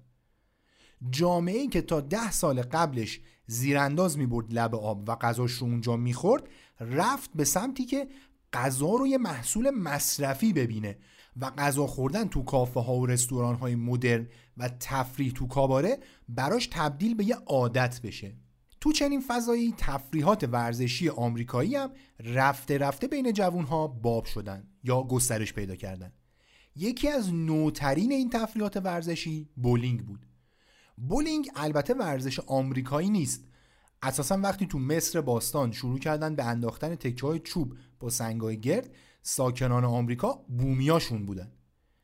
قرن‌ها بعد اروپایی‌ها زمین‌های این بومی‌ها رو از چنگشون درآوردن و بولینگ و خیلی چیزای دیگر رو با خودشون به این منطقه بردن.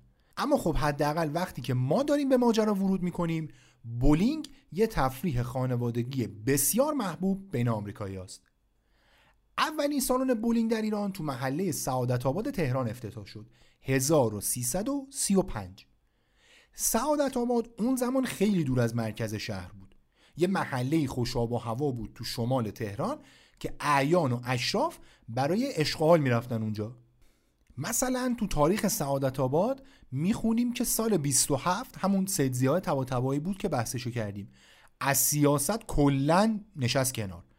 از اوج قدرت تا تبعید و زندان رو کشیده بود و دیگه بیخیال شده بود. یه تیکه زمین خرید و اونجا شروع کرد کشاورزی. قسمت بزرگی از زمین‌های منطقه‌ای تقریباً خالی از جمعیت رو خرید و اسمش رو گذاشت سعادت آباد. حتی به پیشنهاد انگلیسی‌ها که استاد خیلی پیشنهاداتشون رو جدی می‌گرفت، پرورش یه نژاد از خرگوش رو تو همین منطقه شروع کرد. در اسناد اینطور اومده که طباطبایی ده سال پیوسته پونزده هزار خرگوش در مزرعه های سعادت آباد پرورش داد و با فروش پوست و پشم این حیوان به بازرگانایی که کلاه و پالتو و دیگه پوشاکای پشمی و اینا تولید میکردن ثروت در خور توجهی به دست آورد. در واقع سید ضیاء بود که سعادت آباد رو سعادت آباد کرد، طوری که سال هزار و سیصد و چهل جمعیت سعادت آباد به پنجاه هزار نفر میرسید. اونطور که تو رسانه‌های وقت هست، سالن بولینگ مورد اشاره اسمش بولینگ شمیرانات بود و مرکز تفریح مهندسای خارجی و آدمای بالا رده به شمار می‌رفت. صاحب این مجموعه آذر ابتهاج بود که زن بسیار جالبیه. بله، با مرحوم هوشنگ ابتهاج هم نسبت داره و زنموشه. شوهر اول این خانم ابتهاج هاشم عروضی از ملاکای شمال بود که سال بیست و نه از دنیا رفت. شش سال بعدش آذر خانم تو یه مهمونی با ابوالحسن ابتهاج عموی سایه آشنا میشه. ابوالحسن ابتهاج قبلش رئیس بانک ملی و اون زمان رئیس سازمان برنامه و بودجه بود که میشه گفت از مهمترین سازمان‌های دوره پهلویه. این آقای ابتهاج آدم بسیار مهم و کاربلدی بود. رد پاش تو ساخت بسیاری از کارخونه‌ها و سدا و پولا و جاده‌های مهم دوره پهلوی به چشم می‌خوره. ابتهاج البته وقتی با سیستم به مشکل خورد از سازمان برنامه بودجه استعفا داد و بانک ایرانیان رو راه اندازی کرد که یه بانک خیلی مدرنی بود زمان خودش. اخلاق تندی داشت و چون قبول نکرده بود عکس شاه رو تو همه شعبه‌ها نصب کنه، افتاد زندان. البته زندان افتادن ابتهاج دلایل دیگه هم داشت که حالا از حوصله این بحث خارج. اگه میخواید بیشتر با این شخصیت آشنا بشید، برید پادکست کتاب صوتی رو بشنوید، قسمت‌های مربوط به کتاب شبه خاطرات، دنبال قسمت ابوالحسن ابتهاج بگردید. ابوالحسن خان که اتفاقاً اون زمان متأهل هم بود، تو مهمونی عاشق آذر خانم شد و همسرش مریم معزالدوله رو که از خانواده بسیار پرنفوذ بود طلاق داد و اومد با ایشون ازدواج کرد. اینطوری فامیلش هم داد به همسر جدیدش. فامیل خود این خانم سنی خاتم بوده. حاصل این ازدواج کلی سرمایه و زمین و قدرت دو طرف با هم تجمیع شد تا اولین زوج بانکدار ایرانی وصلتشون رو سال هزار و سیصد و سی و پنج جشن بگیرن. آذر خانم ابتهاج رو اولین زن بانکدار ایران میدونن. پنج سال بعد از این و در سال هزار و سیصد و چهل شرکت سی آر سی تصمیم گرفت از کسب و کار جذابی که داشت پا می‌گرفت یه سهمی هم داشته باشه. عبدو رفت سمت غرب دهونک، یه زمین سوله خرید و یه باشگاه بولینگ توش را انداخت. نکته بامزه درباره این باشگاه اینه که تو منابع رسمی مثل روزنامه‌ها بهش میگفتن بولینگ آمریکایی‌ها. لابد از بس که آمریکایی میرفته اونجا دیگه. ابوالحسن ابتهاج در دوره نخست وزیری دوست قدیمیش علی امینی روز هجدهم آبان هزار و سیصد و چهل یه حکمی دریافت میکنه که بهش میگن که آقا تا پنج روز وقت داری که بری خودت رو زندان تحویل بدی. ابتهاج همون روز رفت خودش رو زندان تحویل داد و هشت ماه زندانی بود. تو مدتی که ابوالحسن خان زندان بود اتفاقی تو خیابون مفتح فعلی تهران میفته که دو تا روایت ازش هست که هر دوش یه مقدار به قول معروف فیلم هندیه، اما خب ما وظیفه داریم که هر دو روایت رو اینجا تعریف کنیم. روایت اول توی مطلبی به اسم شناختنامه علی عبدو منتشر شده که قبلا روی اینترنت بوده ولی الان پاک شده. البته خود روایت رو میشه تو سایت‌های دیگه پیدا کرد. روایت اینطوریه که خانواده ابتهاج از اینکه بولینگشون داشت تعطیل میشد عصبانی میشن. فقط هم صحبت از آذر ابتهاج نیست و کل خاندان مطرح ابتهاج که از این کسب و کار زینف بودن با علی عبدو به مشکل میخورن. عبدو با کانکشن‌های قدرتمندی که داشت باعث تعطیلی کسب و کار پرسودشون شده بود. صحبت از اینه که ابتهاجا دو نفر رو میفرستن تا عبدو رو با چاقو تو خیابون بزنن. با چاقو میزننش و فرار میکنن. این وسط یه ماشین که مسافراش آمریکایی بودن از راه میرسن و عبدو رو میشناسن و میبرنش بیمارستان. گویا عبدو تا یه قدمی مرگ میره و فشار خونش به چهار میرسه، اما با بستری در بیمارستان هشرودیان تو خیابون سپهبدقرنی فعلی که مال داماد خانوادهشون یعنی دکتر غلامرضا هشرودیان بوده زنده میمونه. روایت دوم رو فردوست رفیق گرم و مغولستان شاه میاره که البته خاطراتش رو تو زندان جمهوری اسلامی نوشته و یکی در میون نوشتهاش قابل استناد نیست. فردوست میگه آذر ابتهاج از مهره های اشرف پهلوی بود تا از افراد پرقدرت اون دوره سوء استفاده کنن. وقتی ابتهاج زندانی شد شایعاتی در مورد روابط جنسی آذر و علی عبدو به گوش رسید. این دو نفر رابطه نزدیکی به واسطه شغلشون داشتن. شایعه تا جایی پیش میره که عبدو صحبت‌های آذر رو ضبط کرده بود تا ازش سوء استفاده کنه. آذر هم به همین دلیل هفت نفر چاقوکش رو میفرسته تا عبدو رو بکشن. بعد از ماجرا عبدو به دادگستری شکایت میکنه و آذر شکایت به شاهنشاه آریامهر میبره. خود فردوس مدعیه که نقش واسط داشته و عبدو رو از شکایت منصرف کرده. حالا کاری نداریم، این داستان چاقو خوردن گفتم یه خورده به قول معروف فیلم هندیه. اما یه چیزی که به طور حتم میدونیم اینه که اگرچه حوالی سال چهل صحبت از شراکت عبدو و ابتهاج تو بحث بولینگ مطرح بود، اما بعد از سال چهل دیگه هیچ صحبتی از این شراکت مطرح نشد. خلاصه سه سال گذشت و بولینگ آمریکایی ها انقدر رونق گرفت که شرکت سی آر سی تصمیم گرفت گسترشش بده.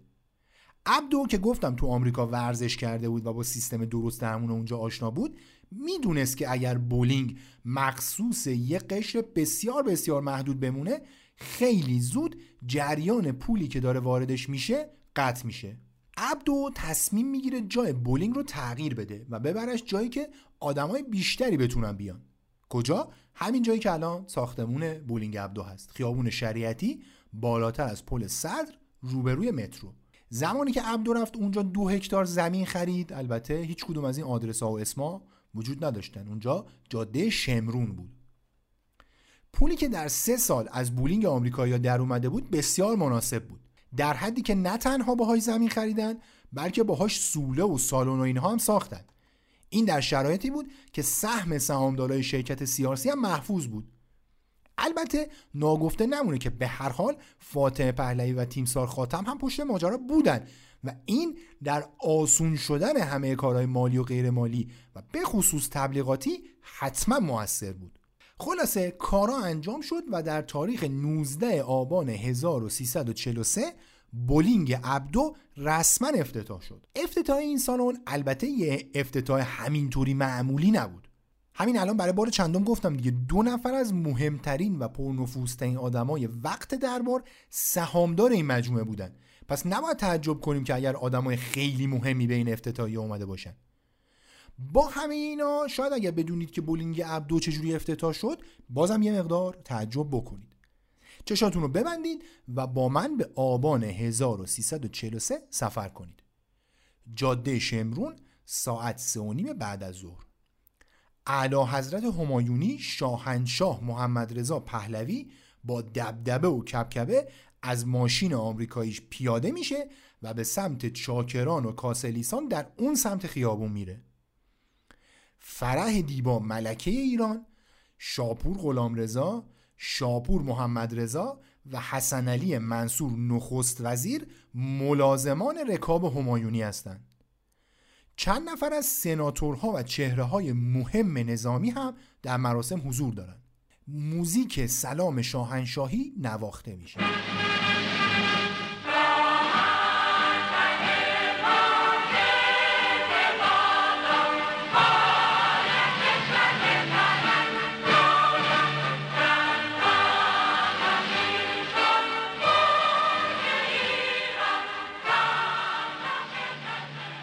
علی محمد عبدو رئیس هیئت مدیره بولینگ عبدو برای عرض گزارش خدمت همایونی جلو میاد. چند دقیقه کوتاه به گزارش ساخت و پرداخت سالن بولینگ عبدو میگذره و بعد شاهنشاه وارد مجموعه میشه و بعد از کمی برانداز و شنیدن حرفای چاکران درباره بنا، با پرتاب اولین توپ رسما خطوط غیر اتوماتیک رو افتتاح میکنه. غیر اتوماتیک یعنی که یه سری پسر بچه بودن که اینا میرفتن اون اهداف رو میچیدن و مرتب میکردن و توپا رو میآوردن و خلاصه از این صحبت. بله، اینطور بود که بولینگ عبدو افتتاح شد. یه لحظه تصور کنید پنج نفر اول مملکت شامل شاه، ملکه، شاهزاده ها و نخست وزیر رفتن یه سالن بولینگ افتتاح کردن. در این حد که وقتی فرداش روزنامه اطلاعات گزارش رو با تیتر افتتاح کلوپ ورزشی بولینگ در حضور اعلی حضرتین کار کرد، اسم نخست وزیر آخرین اسم مهم گزارش بود. اینجا جاییه که باید واقعا خیلی تعجب کنید و بیشتر فکر کنید به ماجرا. افتتاحیه باشگاه تفریحی خصوصی با حضور تمام ارکان قدرت کشور انجام میشه. حتی به لحاظ امنیتی هم میشه به ماجرا فکر کرد که به هر حال یه ریسک بزرگه که این همه آدم مهم با هم توی جای عمومی حضور داشته باشن.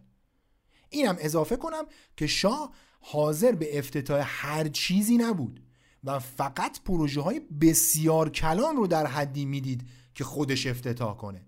چیزایی در حد کلاس کاری ورزشگاه آریامر، سد دز یا مثلا پروژه آپارتمان‌های بهجت‌آباد تهران که اولین برج‌های مسکونی ایران بودن. تا یادم نرفته اینم بگم که درباره تاریخ افتتاح بولینگ عبدو یه چند تا نکته وجود داره. تو خیلی از منابع این تاریخ رو دی ماه نوشتن که خب بررسی‌های ما نشون میده که این اشتباهه. خبر افتتاح این کلوب اولین بار به اندازه چند خط تو صفحه دوم روزنامه اطلاعات نوزده آبان منتشر میشه. این نشون میده روزنامه تو اون روز به دلیل نبود وقت کافی برای رسیدن به دکه عصر فقط چند خط خبر رو منتشر کرده. اطلاعات اون زمان روزنامه عصر بود. گزارش مفصل و عکس بزرگ لحظه افتتاح بولینگ هم یک روز بعد از این بیست آبان روی جل اطلاعات منتشر شده. اینکه دی ماه از کجا به بعضی گزارش آمده مشخص نیست، اما به وضوح چون خیلی از سایت‌ها از رو هم کپی میکنن همینطوری این اشتباهه گسترده شده. حالا کاری نداریم. بولینگ عبدو کارش رو شروع کرد و با توجه به اینکه به شهر نزدیکتر بود و رفت و آمد بهش آسونتر بود، یه دهک پایینتر از الیت آمریکایی درباری هم میتونستن بیان بازی کنن. تو خاطرهای سینه به سینه هست که آوازه لذت بولینگ بازی کردن تا اونجایی تو شهر پیچید که جوانای طبقه متوسط از تفریحات دیگه میزدن، پول کنار میذاشتن تا بتونن برن و بولینگ بازی کنن. اوضاع تا سال چهل و پنج همونطور که عبد پیش بینی میکرد ادامه داشت. پول مناسب وارد مجموعه میشد، مجموعه هم سرویس خوبی مشتریاش میداد و اوضاع اوکی بود. سال چهل و پنج عبدو با مشورت چند نفر از دوستاش تصمیم گرفت بولینگ عبدو رو تبدیل به باشگاهی با چند رشته ورزشی کنه. خاطر شریف باشه عرض کردم که بولینگ تفریحی آمریکایی و به قول شما جوونا لاکچری بود. آحاد مردم میونه‌ای با بولینگ نداشتن و هر چقدرم که سعی می‌شد این تفریحات آمریکایی وارد جامعه بشه نمیتونست با بقیه تفریحات اون موقع رقابت کنه. اینطوری بود که عبدو برای گسترش قلمروش به سطح عمیق‌تری از جامعه رفت سراغ تأسیس تیم‌های ورزشی. اولین تیم تیم فوتبال بود. داریم درباره زمانی صحبت می‌کنیم که فوتبال تو ایران در حال اوجگیریه. تو اپیزود قبل گفتم که چطور باشگاه دوچرخه سواران سالها قبل از این تشکیل شد و خیلی از آدم‌های مهم نظام مثل حسن علی منصور که تا زمان تأسیس باشگاه عبدو ترور شده بود و تیمسار خاتم که سهامدار بولینگ عبدو بود توش یه دوره بازی کردن. این مقطع از تاریخ مقطعیه که فوتبال از اون حالت انحصاری و حیات خلوت در اومد. اولین تیم فوتبالی که تو باشگاه بولینگ عبدو تشکیل شد یه تیم آماتور بود. آماتور به این معنی که بازیکن‌ها دستمزد نمی‌گرفتن و تو مسابقات استانی که حکم مسابقات سراسری رو داشت شرکت نمی‌کردن. تیم بود که تو مسابقات غیر رسمی شرکت می‌کرد. این اتفاق‌ها فقط یک سال بعد از یکی از مهمترین زلزله‌های تاریخ فوتبال ایران رقم خورد. زلزله‌ای که فوتبال و چه بسا تمام ورزش ایران به قبل و بعدش تقسیم شد.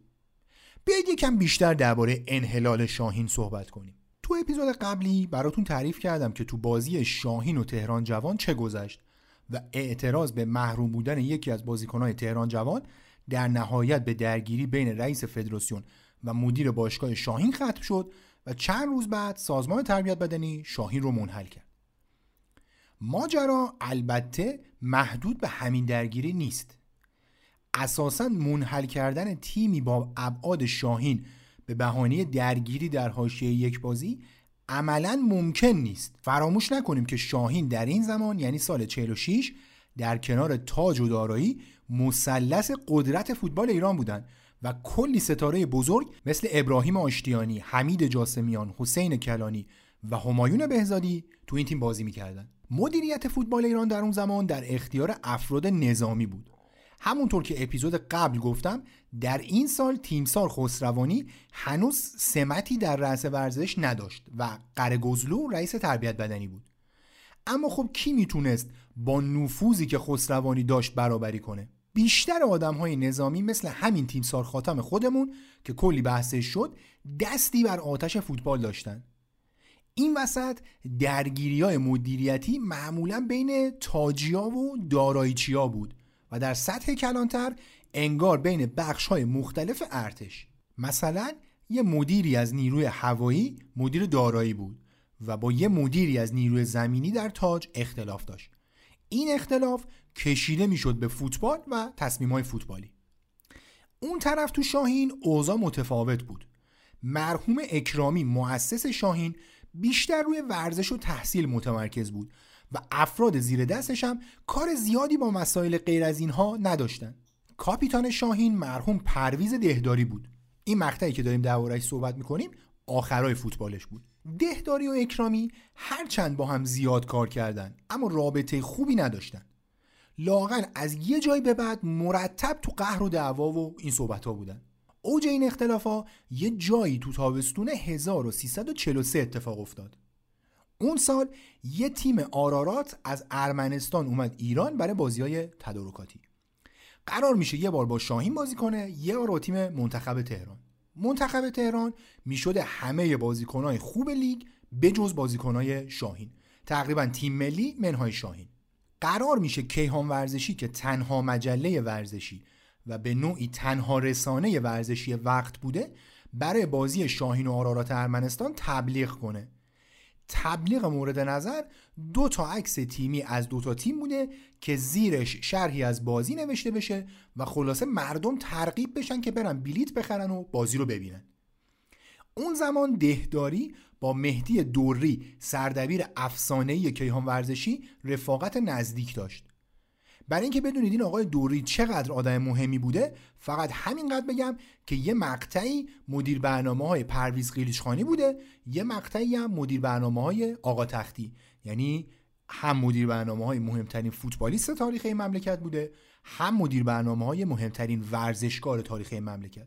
دهداری واسطه این آگهی میشه و قرار میذارن شاهین به کیهان ورزشی چهار هزار تومان بابت این تبلیغ پرداخت کنه. بازی برگزار میشه و شاهین آرارات رو میبره.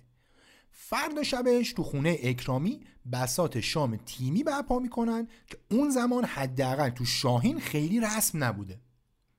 یه برنجی دم میکنن و کبابی از کبابی محل تهیه میشه. غذا که میرسه معلوم میشه برای بیست و شش نفر حاضر سر سفره بیست و پنج سیخ کوبیده اومده. اون وسط دو تا از بازیکنهای تیم که گویا گنجاپور و کاشانی بودن یه کبابو با هم نصف میکنن و میگن که آقا بخورید بره، کسی گرسنه نمیمونه، کسی بی کباب نمیمونه. در حین غذا خوردن پرویز دهداری این یه دونه کوبیده کمتر رو توهین تلقی میکنه به خودش و تیمش و شام نخورده میره. فردای اون روز مهدی دوری از طریق یکی از بازیکنان شاهین پاکتی میگیره که توش هزینه اون آگهیه بوده. مشکل اینجا بوده که به جای چهار هزار تومان دو هزار تومان تو پاکت بوده. چرا؟ چون کیهان زیر آگهی بازی شاهین و آرارات ارمنستان یه تبلیغ هم برای محصول جدید موتور سوزوکی چاپ میکنه. اکرامی هم که تیمشو صاحب برند میدونسته میگه شما از برند ما برای اون تبلیغ استفاده کردین، در نتیجه دو هزار تومان از قرارمون کم میشه. این ماجرا بنزین میریزه رو آتیش اختلافای دهداری و اکرامی.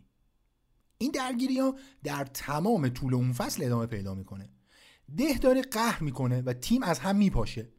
بهزادی و کاشانی با کلی تلاش موفق میشن یه تیم جور کنن که لیگو ادامه بده، اما خب به هر حال تیم فوق‌العاده‌ای بودن و با یه بازیکن کمتر روی نیمکت هم مشکل خاصی نداشتن. دهداری که هیچ کدوم از قولای باشگاه که بهش گفته بودن برات خونه میگیریم و خلاصه یه آسایشی برات فراهم میکنیم عملی نشده بود، تیمو رها کرد. شاهین بدون کاپیتانش نمایش درخشانی داشت و بازیکنایی که با رفتن دهداری تیمو ول کرده بودن هم برگشتن. اوضاع همینطوری پیش رفت تا دو بازی مونده به آخر لیگ و اون بازی معروف شاهین و ایران جوان. محمد طیبی نامی تو ایران جوان گویا بازی قبل اخراج شده بود و عبدالله خواجه نوری مدیر شاهین میره پیش سروری رئیس فدراسیون تو جایگاه اعتراض میکنه. سروری هم میخوابونه زیر گوش خواجه نوری و همراهای خواجه نوری هم میریزن سر سروری و خلاصه بزن بزن میشه. بازی سه یک به نفع شاهین تموم میشه و چند روز بعد بیانیه انحلال شاهین صدرنشین وقت لیگ تو همون کیهان ورزشی چاپ میشه. همزمان با تمام این اتفاقها علی عبدو تیم فوتبال باشگاهش رو که اسمشو گذاشته بود پرسپولیس آورده بود سطح دوم و اونجا مشغول رقابت بود. این اسم پرسپولیس هم گویا مربوط به قبل از داستان فوتبال باشگاهه، یعنی اون ساختمون بولینگ و مجموعه بولینگ هم گویا اسم رسمیش پرسپولیس بوده، اما خب همه بهش میگفتن بولینگ عبدو و بعدن هم دیگه شده بولینگ عبدو. این پرسپولیس بجز بولینگ و فوتبال اون زمان یه تیم والیبال و یه تیم بسکتبال هم داشت. شاهین که منحل شد، اکرامی و بقیه بزرگترهای شاهین خیلی تلاش کردند که بتونن تیمو برگردونن.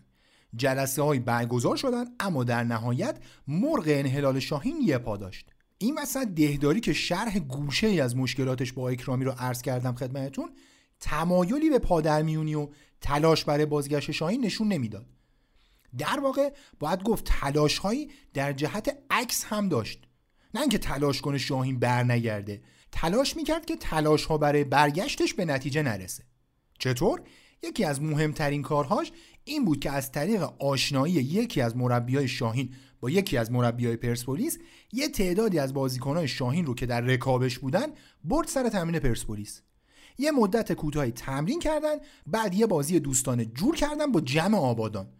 اپیزود قبلی هم گفتم که جمع آبادان تیم خیلی مهمی بود اون زمان. در واقع میشه گفت یکی از مهمترین و قویترین تیم‌های غیر تهرانی ایران بود. اینکه چرا جمع آبادان رو انتخاب کردن مشخص نیست. احتمالاً با توجه به ماجراهایی که سر انحلال شاهین به وجود اومده بود، تاج و دارایی گزینه‌های خوبی نبودن. بازی با جمع آبادان توجه‌ها رو به پرسپولیس جلب کرد. پرسپولیس به کارش تو سطح دوم ادامه داد و گروهی از بازیکنان شاهین اون زمان دیگه سابق کنارش تمرین می‌کردن. بهار چهل و هفت بهار تولد پرسپولیسی بود که میشناسیم. برای شروع فصل چهل و هفت چهل و هشت ستاره‌های مهم شاهین هم به پرسپولیس ملحق شدند.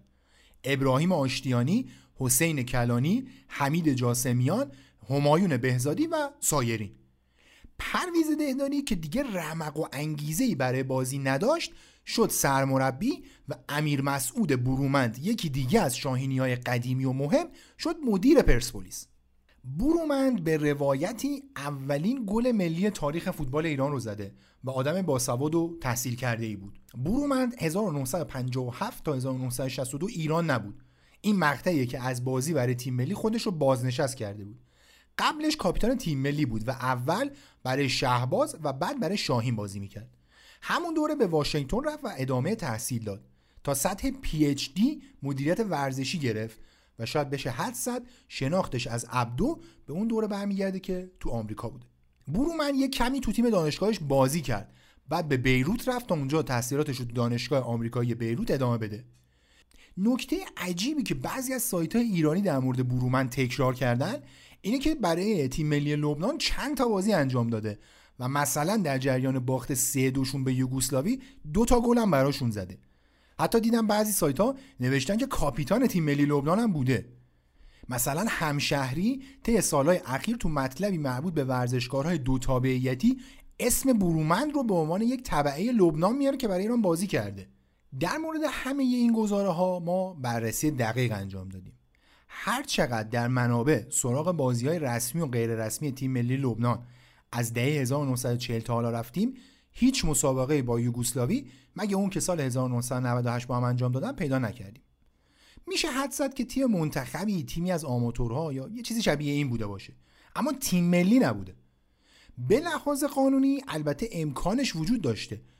معاصر با برومند، آلفرد و دی استفانو سابقه بازی واسه سه تا تیم ملی آرژانتین و کلمبیا و اسپانیا رو داره. محل تولد برومند هم تهران بود و بجز دهه چهارم زندگیش هیچ وقت در لبنان زندگی نکرده بود.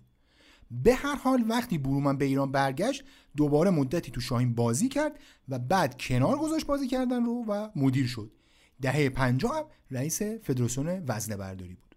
داشتم میگفتم آغاز این فصل مصادف بود با انحلال چند تیم دیگه بجز شاهین. اوضاع جوری پیش رفت که برای شروع فصل جدید تعداد تیم‌ها اونقدر کم بود که اصلا برگزاری مسابقات شبیه لیگ نمیشد.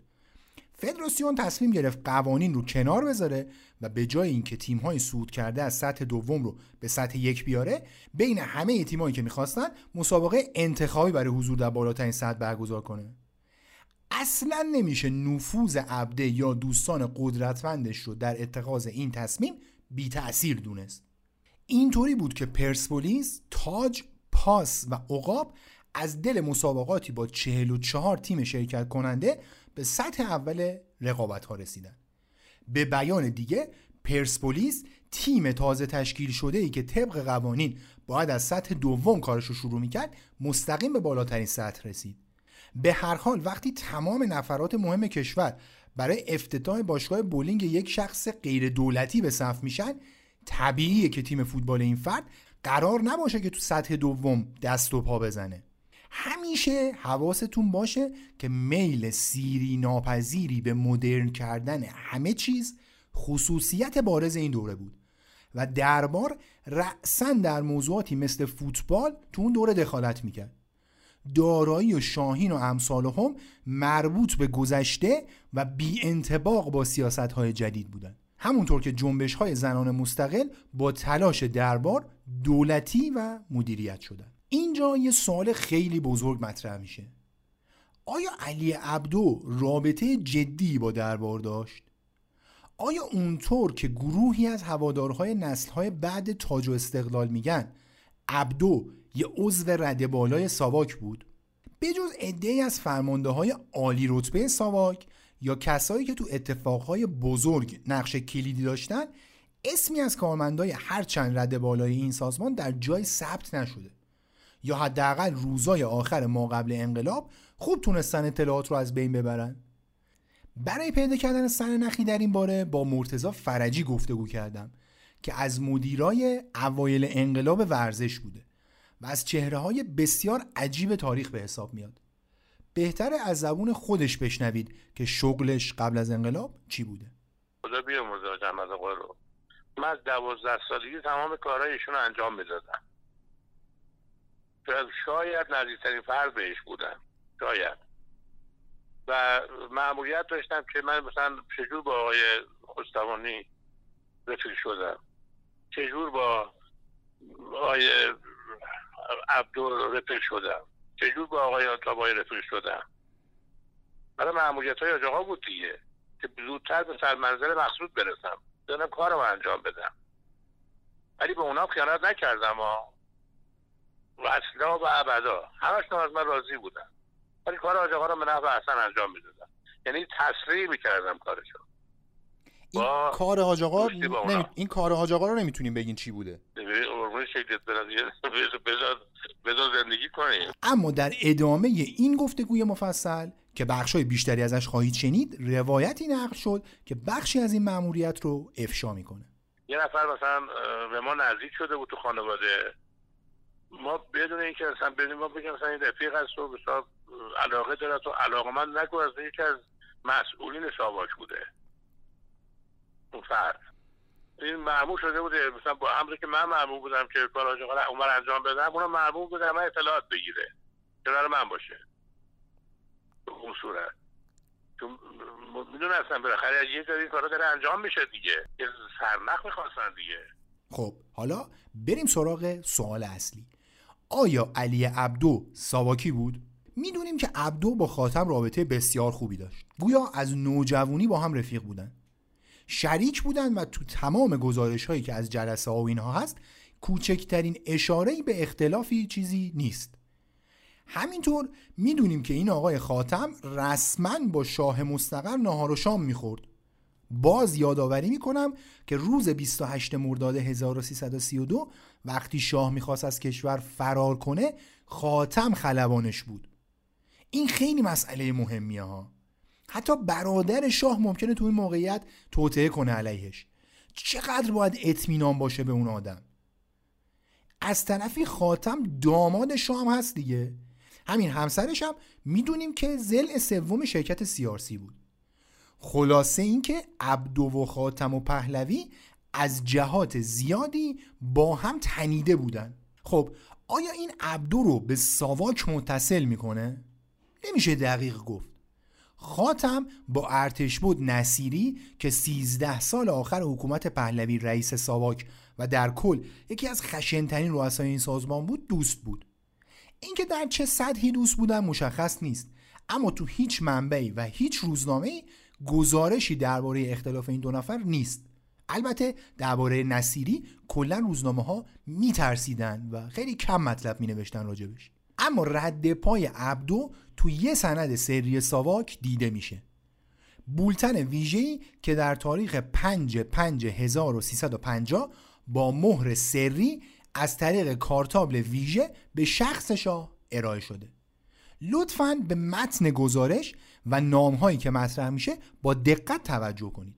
در اجرای امر جلال آهنچیان احضار و پس از مذاکراتی که با وی شد و تذکراتی که به وی داده شد قبول نمود کلیه اطلاعات خود را درباره جلسات قماری که برخی از وزرا و مقامات مسئول در آنها شرکت دارند در اختیار گذارده و در آینده نیز مستمراً در این زمینه همکاری لازم را به عمل آورد.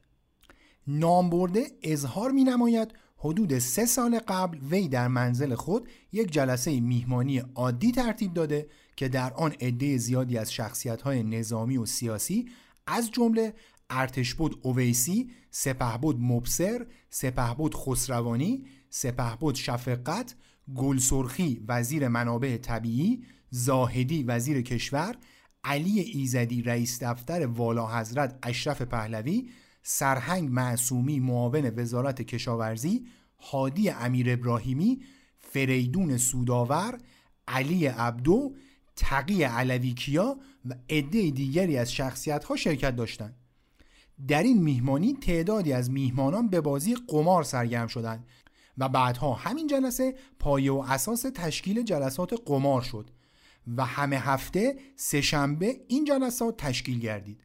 البته تعدادی از افراد نیز در جلسات سه شنبه ها شرکت می نمودند ولی در جلسات جدی قمار شرکت نمی جستند. این جلسات هر هفته منزل یکی از افراد بود ولی غالباً یا در منزل خود من آهنچیان یا سپهبد پرویز خسروانی یا علی ایزدی بود. چون در جلسات سه‌شنبه که ظاهراً جنبه میهمانی داشت خانم‌ها نیز شرکت داشتند، جلسات دیگری نیز به وجود آمد که فقط مردها شرکت داشتند و به طوری که در این اواخر تقریباً هفته‌ای دو بار این جلسات تشکیل می‌شد و تقریباً کلیه جلسات در منزل سپهبد خسروانی است. مشارون الیه اضافه می نماید در یک سال اخیر که میزان برد و باخت بازی بیشتر شده است، افرادی که در بازی شرکت می کنند عبارتند از سپهبد پرویز خسروانی، ناصر گلسرخی وزیر منابع طبیعی، جلال آهنچیان، حسن زاهدی وزیر کشور، منوچهر پرتو وزیر دادگستری، هدایت ذوالفقاری آجودان کشوری اعلی حضرت همایون شاهنشاه آریامهر، حدادزاده تاجر بازار، حسین وهابزاده بازرگان، علی ایزدی رئیس دفتر والا حضرت اشرف پهلوی، قلی معصومی معاون وزیر کشاورزی و در بعضی از جلسات اسکندر عریه، علی رضایی و القانیان نیز شرکت کردند. درباره میزان برد و باخت‌ها جلال آهنچیان اظهار می‌دارد به تدریج میزان برد و باخت افزایش پیدا کرده است، به نحوی که در بعضی از جلسات ممکن است دویست، سیصد یا ششصد هزار تومان برد و باخت شود. اشخاص غالباً پنجاه هزار تومان اول را نقداً می پردازند ولی بقیه با چک پنجاه هزار تومانی پرداخت می شود، ولی توافق شده هر ماه یکی از چک ها بانک برده شود و گاهی قبل از اینکه چک به بانک برده شود ممکن است در اثر برنده شدن صاحب آن عیناً مسترد گردد. این سند هفت صفحه است که من یه صفحه‌شو براتون خوندم. باقیش درباره مسائلیه که به این صحبت مربوط نیست و میترسم باعث سردرگمی مطلب بشه. خب حالا بیاید این یک صفحه رو یه بررسی دیگه بکنیم. اول اینکه جلال آهنچیان کیه؟ جلال آهنچیان یکی از ثروتمندترین تاجران تهران و به روایتی ثروتمندترینشون بود. آخرای دهه چهل تا اواسط دهه پنجاه آدمی با این حجم ثروت طبیعتاً به لایه‌های اصلی قدرت وصل بود. بعضی از اسامی رو بیاید دوباره مرور کنیم. زاهدی وزیر کشور، علی ایزدی رئیس دفتر اشرف پهلوی، پرویز خسروانی، علی عبدو به همراه یه دوجین شخصیت نظامی عالی رتبه در حد سپهبد و ارتشبد و این صحبت‌ها. عدد و ارقام هم که حواسمون هست دیگه، تا ششصد هزار تومن سال چهل و هفت چهل و هفت دلار حدود صد ریال بوده، یعنی تو اون برنامه قمار دوستان یه چیزی حدود شصت هزار دلار میبردن و میباختن. اگه دلار رو سی تومن در نظر بگیریم میشه یک میلیارد و هشتصد میلیون تومن امروز. از این جلسه ها یه ماجرای پشت پرده دیگه هم در میاد. بعد این اومدن یه پرونده‌ای ساختن که ما در منزل مهدی شیبانی استاندار اونجا نشستیم، یه بازی بزرگی کردیم، بنده اسلحه کشیدم و شلوغ بازی کرد. جالب اینجاست که و اینا به عرض رسوندم و همینم وسیله قرار دادم که منو از بهانه بود که یکی از این چیزا که از کار برکنار. من وقتی رفتم بولگرزا گفتم آقا من بولگرزا من اصلا خون شیبانی در شمال ندیدم، من پنج سال شمال نرفتم و اینا دروغ میگن. گفت بولگرزا فرمودن مگه میشه دستگاه اطلاعاتی ما دروغ به این بزرگی بگه؟ بعدن که این وقایع تمام شد و اینا من آمدم به خارج، افسر ساواک شهسوار نوشهر رو در اینجا دیدم به نام سرهنگ شفیعی، اسمش هم میارم. در یه مهمانی دوتایی بودیم با یه خانواده محترمی، ایشون خودم چون زن و بچه شیران بود نه ناراحت بود مشروب خورد. خلاصه به من گفت منو ببخش. گفتم چیکار کرد؟ بعد داستانو گفت که در نوشهر تیمسار نصیری من خواست، گفت برو یه چنین گزارشی رو تهیه کن بیار. البته در خانه شیبانی این آقایون بازی میکردن ولی من وجود نداشتم. بعد تغییر میکنه میبینه من نیستم. صحبت‌های تیمسار خسروانی بود در مصاحبه با مرحوم حبیب لاجوردی. این بساط قماری که خسروانی میگه اینی که تو خونه آهنچیان برپا بود نیست، اما اون شایعه ها و داستان ها حاصل برگزاری همین جلسه ها بود. فرجی به من گفت که خود عبدو هم یه قمارخونه داشته با شرایط مشابه. عبدو یه قمارخونه گردنکلوف داشت، یه کازینو داشت. کجا؟ تو هم... همون بولینگ. آها. تو همون بولینگ همون بولینگ یه طبقه بود، یه کازینوی عبدو بود و قمارای کلون توش میشد. این که خاتمه خود علاعزت تو نمیدونم اون برادرش نمیدونم دکتر اقبال علم وزیر در همه میمدن لخت میرفتن، یعنی ماشین عبدو میرسوند که ماشینش من میباختن.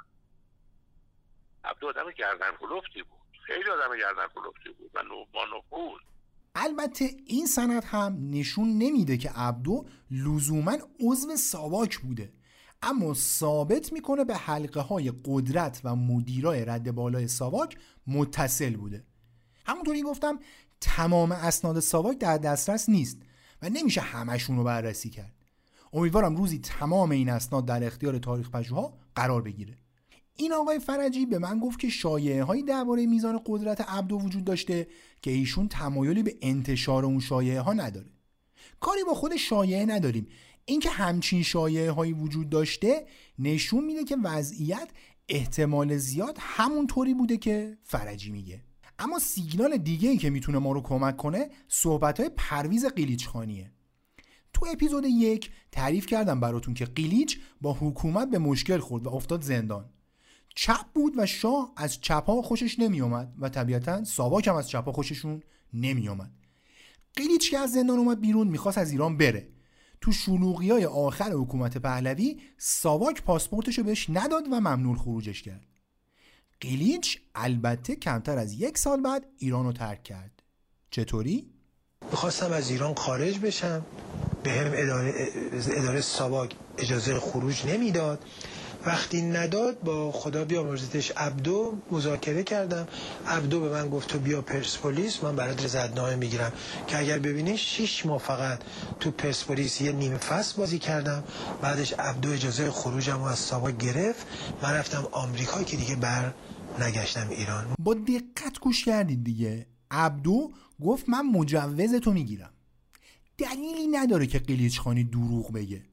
مصاحبه هم مال حدود یک دهه پیشه و اون زمان بحثای مربوط به عبدو و خسروانی اصلا انقدر عمومی نبود که هوادارا روش حساس باشن و این آدم بخواد با دروغی مثلا چیزی به هدفی برسه. حالا این حرف چه معنی داره؟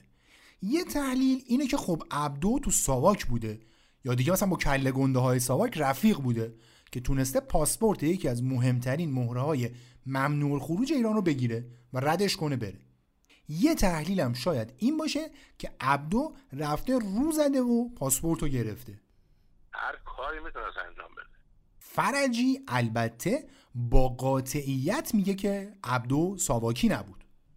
من از خود فرد ثابتی سوال کردم با مزخرفه، این حرف مزخرفه.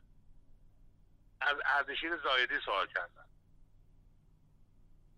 گفت نه مزخرفه، این حرف دروغه.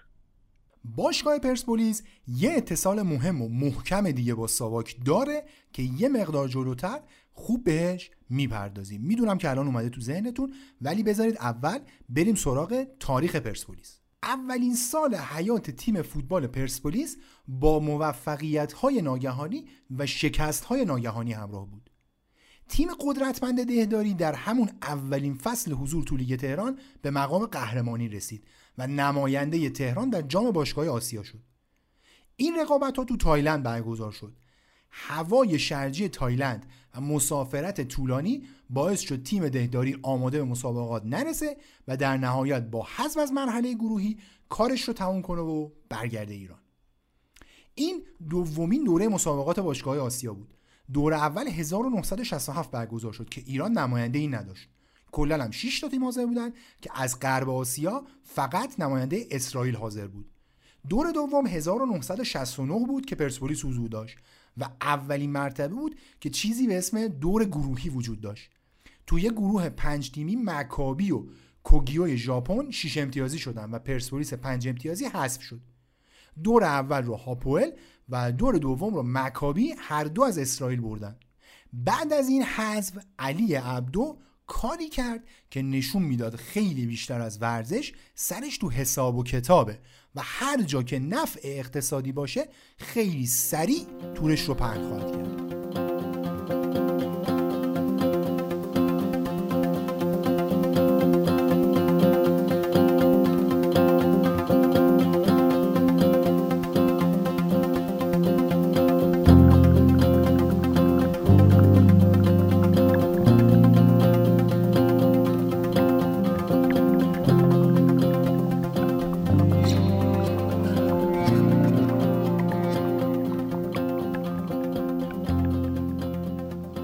خاطرتون باشه عرض کردم که کارخونه ایران ناسیونال یا همون ایران خودروی خودمون اوایل دهه چهل تأسیس شد. این شرکت قرار بود فناوری‌های ساخت خودرو رو وارد کشور کنه و علاوه بر اشتغالزایی خودروهایی برای قشر متوسط به پایین جامعه تولید کنه.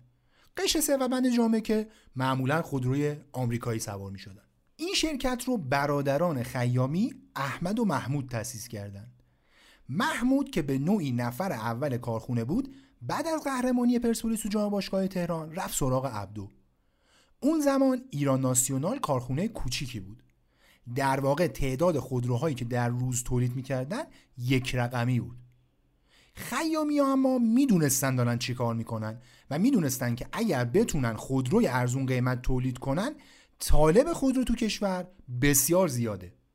محمود خیامی برای اینکه بتونه اسمی برای شرکتش که اون زمان داشت محصول افسانه‌ای خودش یعنی پیکان رو وارد خط تولید میکرد دست و پا کنه، میخواست یه باشگاه ورزشی را بندازه.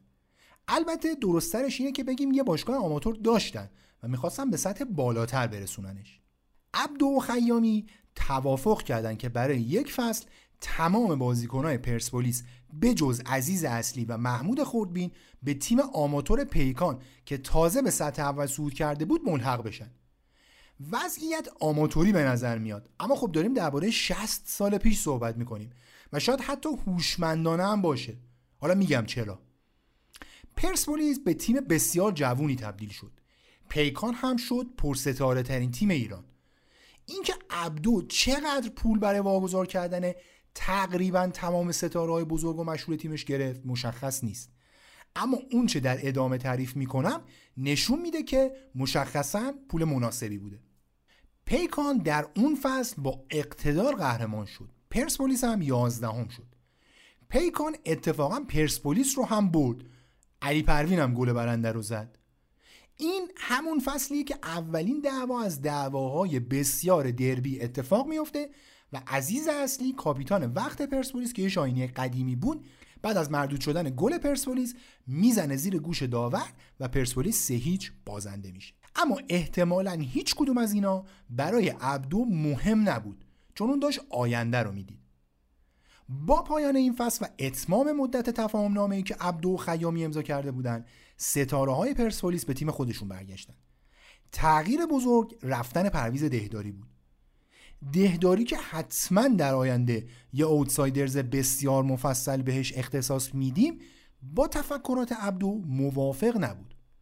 گفتم عبدو آدم کسب و کار بود، آدم اقتصاد و پول در آوردن. دهداری اما اصرار داشت که در یک چارچوب ذهنی مشخص کار کنه و نتیجه اصلا براش مهم نبود. همین هم شد که وقتی عبدو ستاره ها رو داد به پیکان، دهداری هم رفت سراغ تیم جوان گارد و اونجا به کارش ادامه داد. عبدو برای جانشینی دهداری یک گزینه بسیار جالب مد نظر داشت: حسین فکری. مرحوم حسین فکری یکی از بزرگترین چهره‌های تاریخ فوتبال ماست که به ایشون هم حتما در اوتسایدرز به صورت مفصل خواهیم پرداخت. اگر خاطرتون باشه تو اپیزود تیمسار خسروانی هم صحبتش شد. فکری که شاهینی قدیمی تر از دهداری بود، از دهه سی و از دوران دانشکده افسری با پرویز خسروانی چالش داشت. بعدها که فکری تهران جوان رو تأسیس کرد و خسروانی دوچرخه سواران رو، این رقابت و تقابل و چالش شدیدتر هم شد. فکری تو دهه چهل با حکم سروری رئیس فدراسیون شد سرمربی تیم ملی. مربی خوبی هم بود و تیم ملی رو برد به المپیک توکیو که موفقیت بسیار بسیار بزرگی به حساب می آمد. این موفقیت در کنار اخلاق و منش حسین فکری باعث شد چالشش با خسروانی شدیدتر بشه. یکم بعد از اون بازی معروف شاهین و تهران جوان که شرحش رفت و ختم به انحلال شاهین شد، خسروانی رئیس سازمان تربیت بدنی و تفریحات سالم شد. میشه آخرای سال چهل و شش. بلافاصله پروانه تهران جوان باطل شد. خاطرتون باشه گفتم پرسپولیس بعد از انحلال چند تا تیم فرصت پیدا کرد به جای دست دو از دست یک کارشو شروع کنه. خسروانی همینجا البته بیخیال نشد، برداشت یه نامه‌ای زد به سازمان امنیت کشور و پیشنهاد داد حسین فکری رو به دلیل اعمال خلاف رویه بفرستن تبعید. تصویر نامه موجوده ها، هیچ شکی درش نیست. نوشته دخالت میکنه تو کار ما، بفرستیدش یه جای دور افتاده یه مدت. کلا خط مشی این دو نفر با هم خیلی متفاوت بود. هر چقدر خسروانی به اشرافیگری و نخبه‌گرایی نزدیک بود، فکری ساده‌زیست و مردمی بود. همینم باعث میشد که خسروانی که خودش رو پدرخوانده ورزش میدونست، این نوع نگاه رو مضر بدونه و سعی کنه فکری رو حذف کنه. این نامه البته در نهایت به جایی نرسید و سرمربی تیم ملی برای چهار سال به کارش ادامه داد. این نامه البته در نهایت به جایی نرسید و سرمربی تیم ملی برای چهار سال به کارش ادامه داد. شانزدهم مهر هزار و سیصد و چهل و پنج، دو ماه قبل از بازی‌های آسیایی هزار و نهصد و شصت و شش، کیهان ورزشی تیتر زد که یه مربی مجار لیست تیم ملی برای این رقابت‌ها رو انتخاب کرده. تو گزارش کیهان ورزشی اومده که یه مربی به نام سوچ که همراه تیم ملی بوده تو اردوهای شوروی، به دستور رئیس فدراسیون لیست بیست و پنج نفره‌ای داده برای رقابت‌ها و فدراسیون هم گفته که آقا این لیست لیست نهایی تمام. یه مصاحبه به نسبت مفصلی کیهان ورزشی با فکری کرده که واقعا قلب آدم از خوندنش به درد میاد. چندین بار تاکید میکنه که رویه اعلام لیست غیر قانونی و غیر اخلاقیه و کلی گلایه و اینها. در آخر هم میگه که آقا من برای همیشه از تیم ملی رفتم.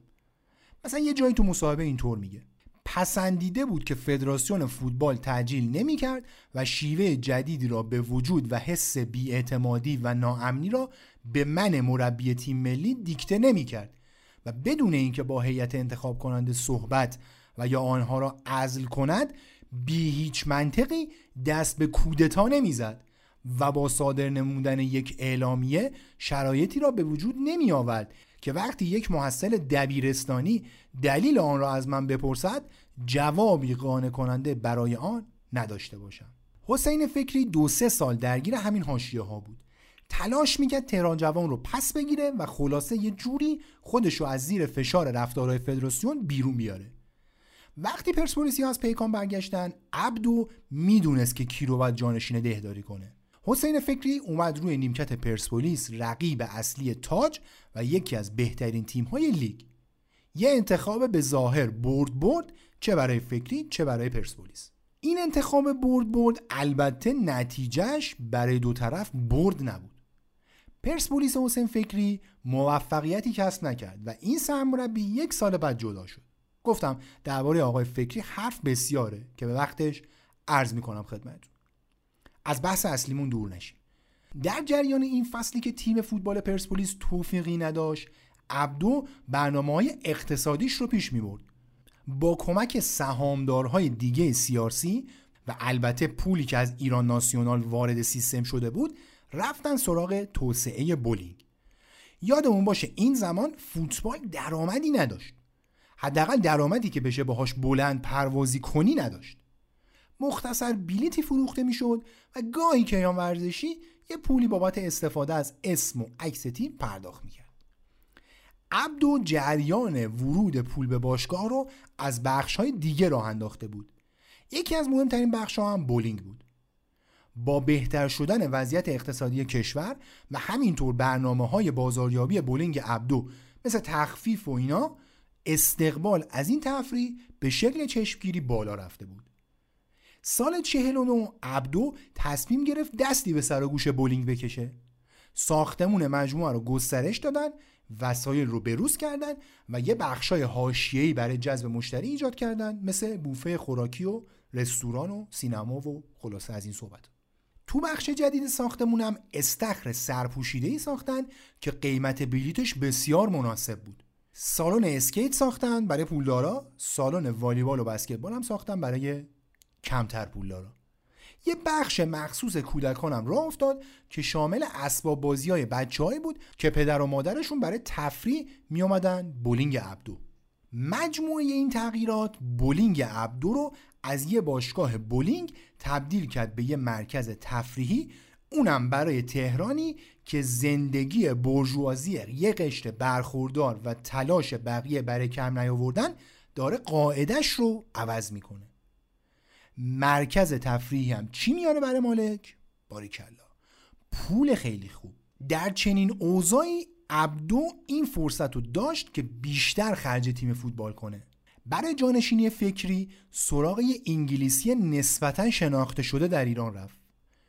آلن راجرز کسی بود که پیکان تیم دوست علی عبدو رو سال چهل و هشت قهرمان جام باشگاه تهران و جام دوستی ایران کرده بود. ما هرچی گشتیم چیزی از سابقه آلن راجرز به عنوان فوتبالیست پیدا نکردیم. فقط میدونیم که متولد هزار و نهصد و بیست و چهار بود و بهترین سالهایی که بعد استارت کریر فوتبالش رو میزد درگیر جنگ جهانی بود. اما در جریان جنگ جهانی دوم میدونیم که جزو تفنگداران کاروان قطب شمال ارتش سلطنتی بریتانیا بوده. جالب این که هنوزم زنده است، نود و هفت سالشه. سال دو هزار و سیزده یه نشان سلطنتی گرفت بابت خدماتش در جنگ جهانی دوم. قبل از اینکه به پیکان بیاد تو فیلیپین، لوستو تو جنوب آفریقا و اوگاندا مربیگری کرده بود.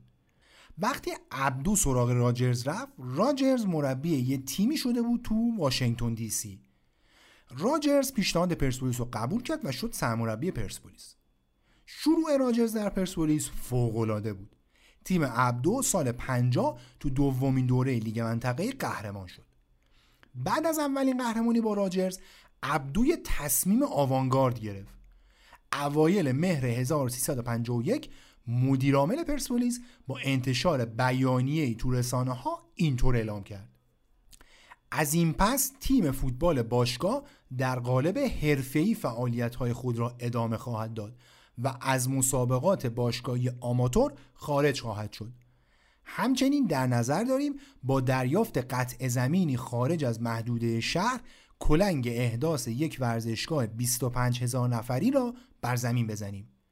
باشگاه پرسپولیس در تابستان گذشته بالغ بر ده هزار بازیکن خردسال را مورد آزمایش قرار داد تا فوتبال را در باشگاه از نو پایه‌سازی کنیم. تعدادی از این گروه انتخاب شدند و در تیم‌های جداگانه قرار گرفتند که هزینه تعلیم آنان و کرایه زمین برای تمرین رقم قابل توجهی بر دوش باشگاه می‌گذارد. ما هرگز تنها نخواهیم ماند و بعید است که باشگاه‌های دیگر دست روی دست بگذارند و در راهی که به روشنی آینده فوتبال را مستحکم و نیرومند می‌سازد قدم نگذارند. در این صورت و با حمایت چند باشگاه معتبر دیگر، امر حرفه‌ای شدن فوتبال توسعه پیدا می‌کند. سال پنجاه و یک سال بسیار مهمی برای عبدو و پرسپولیس بود. بیستم فروردین پنجاه و یک پرسپولیس تو یکی از مهمترین و بزرگترین بازی‌های باشگاهی تاریخ ایران به مصاف ناسیونال مونته‌ویدئو رفت. تیم اوروگوئی اون سال قهرمان جام بین‌قاره‌ای شده بود. ناسیونال حد فاصل هزار و نهصد و شصت و نه تا هزار و نهصد و هفتاد و دو، یعنی چهار سال منتهی به این بازی، قهرمان لیگ اوروگو هم شده بود. در زمان انجام این بازی هم قهرمان کوپا لیبرتادورس بود. بازی به شکل شگفت‌انگیزی با تگل ایرج سلیمانی به سود پرسپولیس تموم شد و تیم حرفه‌ای عبدو یکی از بزرگترین پیروزی‌های باشگاه تاریخ ایران رو کسب کرد. این پیروزی اما اصلاً برای پرسپولیس خوشیوم نبود. دوشنبه چهارم اردیبهشت پنجاه و یک مجله جوانان امروز تو صفحه وسطش که مخصوص چاپ پوسترهای خوش رنگ و لعاب بود، عکسی از سفر ایرانپاک، یکی از بهترینای پرسپولیس، در کنار مهناز ندافی، مهمترین مدل تبلیغاتی وقت، چاپ کرد. عکسشو میذاریم روی شبکه‌های اجتماعیمون، ببینین، عکس جالبیه. ندافی که به اسم کوچیکش مشهور بود، دوزانو روی صندلی نشسته، لباسش از بالا پوشیده است و از پایینم دامنش تا حدودای دو وجب بالای زانوه، دستش رو شونه ایران پاکه و عکسو گرفتن. پایین عکس هم تبلیغی از موتور سوزوکی چاپ شده. این عکس طوفانی به پا کرد. بله، هممون کلی عکسای خوش رنگ و لعاب از فوتبالیستای اون موقع کنار مدل‌ها و بازیگرا و خواننده‌ها و اینا دیدیم، اما تمام اون عکس‌ها بعد از این طوفانی که عرض میکنم گرفته شدن. قبلش هیچ خبری نبود. اجازه بدید موضوع رو از گزارش هفته‌نامه ورزشی هنری سیاه و سپید روایت کنم که دو روز بعد چاپ پوستر مشهور منتشر شده. چندی پیش در مجله جوانان یک عکس رنگی از سفر ایرانپاک و مهناز، ستاره سینما، به صورت پوستر رنگی و چهار صفحه‌ای چاپ شد و از عکس آن دو به صورت غیر مستقیم برای یک موتورسیکلت استفاده تبلیغاتی به عمل آمد و این توهم برای برخی ایجاد شد که شاید ایرانپاک و مهناز در قبال دریافت وجه حاضر شدند این عکس را با یکدیگر بیاندازند. چنانچه اگر دریافت وجه صحت داشته باشد، برای سفر ایرانپاک مشکلاتی فراهم خواهد شد، چرا که مقررات فوتبال آماتور چنین اجازه ای را به فوتبالیست ها نمی دهد. در بخش دیگه از گزارش اینطور می خونیم: سپس در جلسه دادگاه تخلف ایرانپاک محرز نشد و از سوی دیگر روشن شد که هنرپیشه مذکور نیز از بابت عکس مورد نظر پولی دریافت نکرده و بدون چشم داشت مادی همراه با سفر ایرانپاک در عکس مورد اشاره حضور یافته است. سپس کمیته ملی المپیک نیز طی یک جلسه رسمی با حضور ارشدترین مقام غلامرضا پهلوی موضوع را مورد بررسی قرار داد و نتیجه جلسه مذکور نیز بیگناهی سفر ایرانپاک بود. مدیر باشگاه پرسپولیس علی عبدو در واکنش مستقیم به ایرانپاک تذکر داد که عکس‌هایی را که جنبه تبلیغاتی دارد در اختیار روزنامه‌ها قرار ندهد. اما ایرانپاک به سخن عبدو توجهی نکرد و همین گفتگو باعث شد عبدو به گوش ایرانپاک سیلی بنوازد. تندی و تشدد عبدو برای ایرانپاک و دوستان همباشگاهیش، یعنی آشتیانی، ادیبی و پروین، قابل تحمل نبود. از این رو فوتبالیست های مورد نظر تصمیم گرفتند از باشگاه پرسپولیس استعفا کنند. تشدد ایرانپاک در برابر عبدو قابل پیشبینی بود. اصولاً خوزستانی ها همانقدر که پرمحبت و رعوف هستند، تحملشان در برابر اعمال خشونت کم است و ایرانپاک نتوانست تذکر جدی و احیاناً خشونتبار علی عبدو را تحمل کند. به همین سبب در مقام پاسخگویی برآمد و علی عبدو که سالهای سال است در زمینه مختلف ورزش یک فرد قاطع به شمار میآید، از حرفای ایرانپاک برآشفت و به گوش او سیلی نواخت.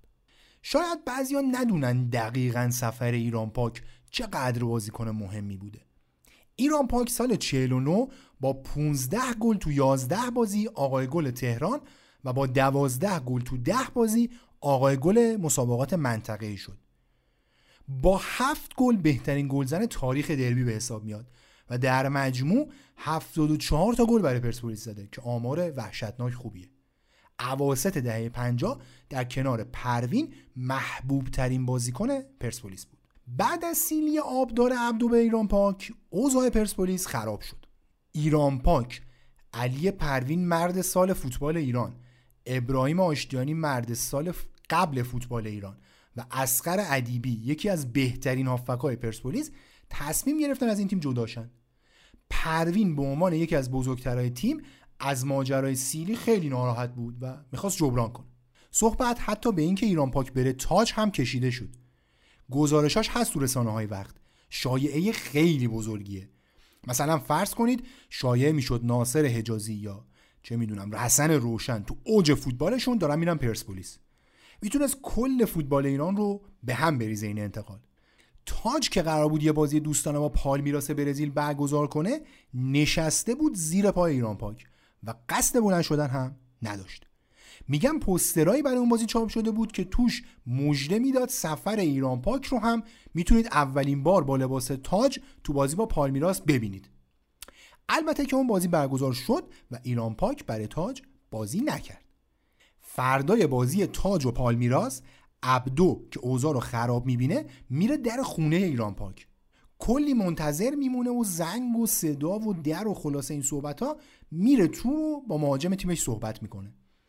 از صحبت ها گزارش دقیق منتشر نمیشه، اما وقتی دو روز بعد سفر ایرانپاک میره دفتر دنیای ورزش و خبر افزایش حقوقش رو میده، همه میفهمن که عبدو تونسته یکی از بهترین های تیمش رو راضی به موندن کنه. اوضاع البته چند وقتی بحرانی میمونه تا اینکه مجله اطلاعات هفتگی تصمیم میگیره ریش سفیدی کنه. چهار بازیکن ناراحت و علی عبدو به دفتر مجله که جایگاه بسیار رفیعی بین مردم داشت دعوت شدن.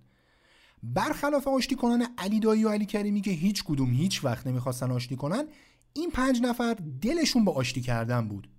در جریان یه مراسم پر اشک و پر احساس، بازیکن‌ها از عبدو عذرخواهی کردن که احترامش رو نگه نداشتن و بحث رفتن رو پیش کشیدن و عبدو هم عذرخواهی کرد که آقا ببخشید زدم تو گوشه سفر ایرانپاک. چهار بازیکن تو بغل عبدو گریه کردن و بحرانی که میرفت تاریخ فوتبال ایران رو دگرگون کنه با آشتی به پایان رسید. کامبیز آتابای رئیس فدراسیون میدید که جام منطقه‌ای و جام تهران و اینها به فوتبال مملکت کمکی نمیکنه. تعداد تیم‌ها بیشتر از اون بود که بشه با این رقابت‌ها جمعشون کرد. جام تخت جمشید برای پاسخ به این نیاز شروع به کار کرد. این سال برای عبدو و پرسپولیس سال بسیار مهمی بود. اجازه بدید قبل از اینکه سراغ اتفاقهای داخل زمین بریم، اتفاقهای بیرون زمین باشگاه پرسپولیس در سال پنجاه و دو رو بررسی کنیم. شنبه دوازده مرداد پنجاه و دو کیهان ورزشی خبر داد که ورزشگاه اختصاصی و بیست هزار نفری پرسپولیس به زودی افتتاح میشه. این ورزشگاه در راستای تلاش عبدو برای حرفه‌ای کردن پرسپولیس و بی‌نیاز کردنش از ورزشگاه امجدیه ساخته شد. محل ورزشگاه آپادانا بود، کیلومتر دوم جاده کرج، که بعدها فروختنش به راهن و الان ورزشگاه راهن شده. دنیای ورزش گزارشی داره در همین روز دوازده مرداد که در اون می‌نویسه که این ورزشگاه قراره تو بازی‌های آسیایی تهران که سال بعدش برگزار شد هم استفاده بشه، که اینطور هم شد. استادیوم اختصاصی پرسپولیس البته به اولین دوره جام تخت جمشید نرسید، آماده نشد. عبدو هم در شروع جام تخت جمشید از مدیریت اجرایی تیم کنار رفت. تلاش داشت روی بحث‌های مدیریت کلان تمرکز کنه و به همین دلیل مصطفی مکری رو گذاشت مدیر عامل باشگاه. مرحوم مکری از فوتبالیستای نسل اول ایران بود که وقتی فوتبال رو کنار گذاشت رفت فرانسه، رشته تربیت بدنی خوند. دو مرتبه هم رئیس فدراسیون شد. تو دوره اول ریاستش جام منطقه ایران که پایه لیگ سراسری بود به وجود اومد. در جریان قهرمانی های تیم ملی تو جام ملت‌های شصت و هشت و هفتاد و دو هم مکری برای دومین بار رئیس فدراسیون بود. مدیر خوبی بود، خلاصه آدم مهمی به شمار میاد. خدا بیامرزتش، یادش گرامی. اولین دوره تخت جمشید در حالی شروع شد که تغییرات مهمی در قوانین برگزاری رقابت‌ها ایجاد شده بود. یکی از مهمترین تغییرها حذف تیم‌های همنام و مرتبط بود. یادتون باشه تو اپیزود قبل گفتم که چطور تیم‌های اقماری تاج و تیم‌های نظامی به تیم‌های اصلیشون کمک می‌کردن. اولین دوره رقابت‌های تخت جمشید با درخشش پرسپولیس و تاج برگزار شد. پرسپولیس در پایان بیست و دو هفته با پانزده برد، هفت مساوی و بدون شکست قهرمان شد. تاج هم با چهارده برد، هفت مساوی و فقط یک شکست نایب قهرمان شد. اون تک باخت تاج هم که احتمالاً میدونید یکی از مهمترین بازی‌های تاریخ باشگاهی ایران بود. بله، شانزده شهریور پنجاه و دو پرسپولیس تو ورزشگاه آزادی شش صفر تاج رو تو هفته هفتم لیگ شکست داد. حاشیه‌ها و ماجراهاش اونقدر مفصله که تو حوصله این اپیزود نیست. بعد از پایان این رقابت‌ها هیچ کدوم از تیم‌ها برخلاف چیزی که عبدو فکر می‌کرد علاقه‌ای به حرفه‌ای شدن نشون ندادن و ترجیح می‌دادن همون سیستم آماتور رو ادامه بدن. تاج رو که اپیزود قبل مفصل بررسی کردیم، شرایط سخت افزاری و نرم افزاریش رو. پاس هم که خب نظامی بود. تیم‌های جنوبی هم اغلب وابسته به نفت بودن. خلاصه کسی همراهی نکرد.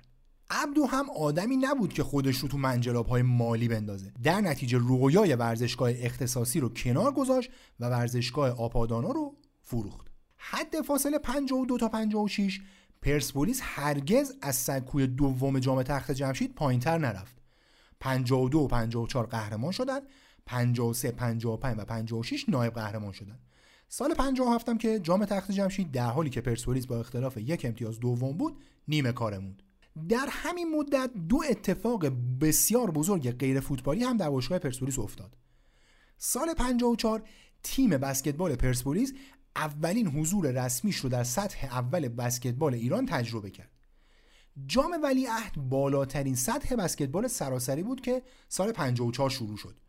راهن مشهد، ذوب‌آهن اصفهان، پرسپولیس تهران، تاج شیراز، پاس تهران، ماشینسازی تبریز، پرسپولیس گرگان، پهلوی تهران، شهباز اهواز، تاج سنندج، همای تهران و پاس کرمانشاه تیم‌های حاضر توی رقابت‌ها بودند. بله، سنندج و کرمانشاه اون موقع تیم‌های بسکتبال در سطح اول داشتن ولی تیم فوتبالشون تو سطح اول نبود.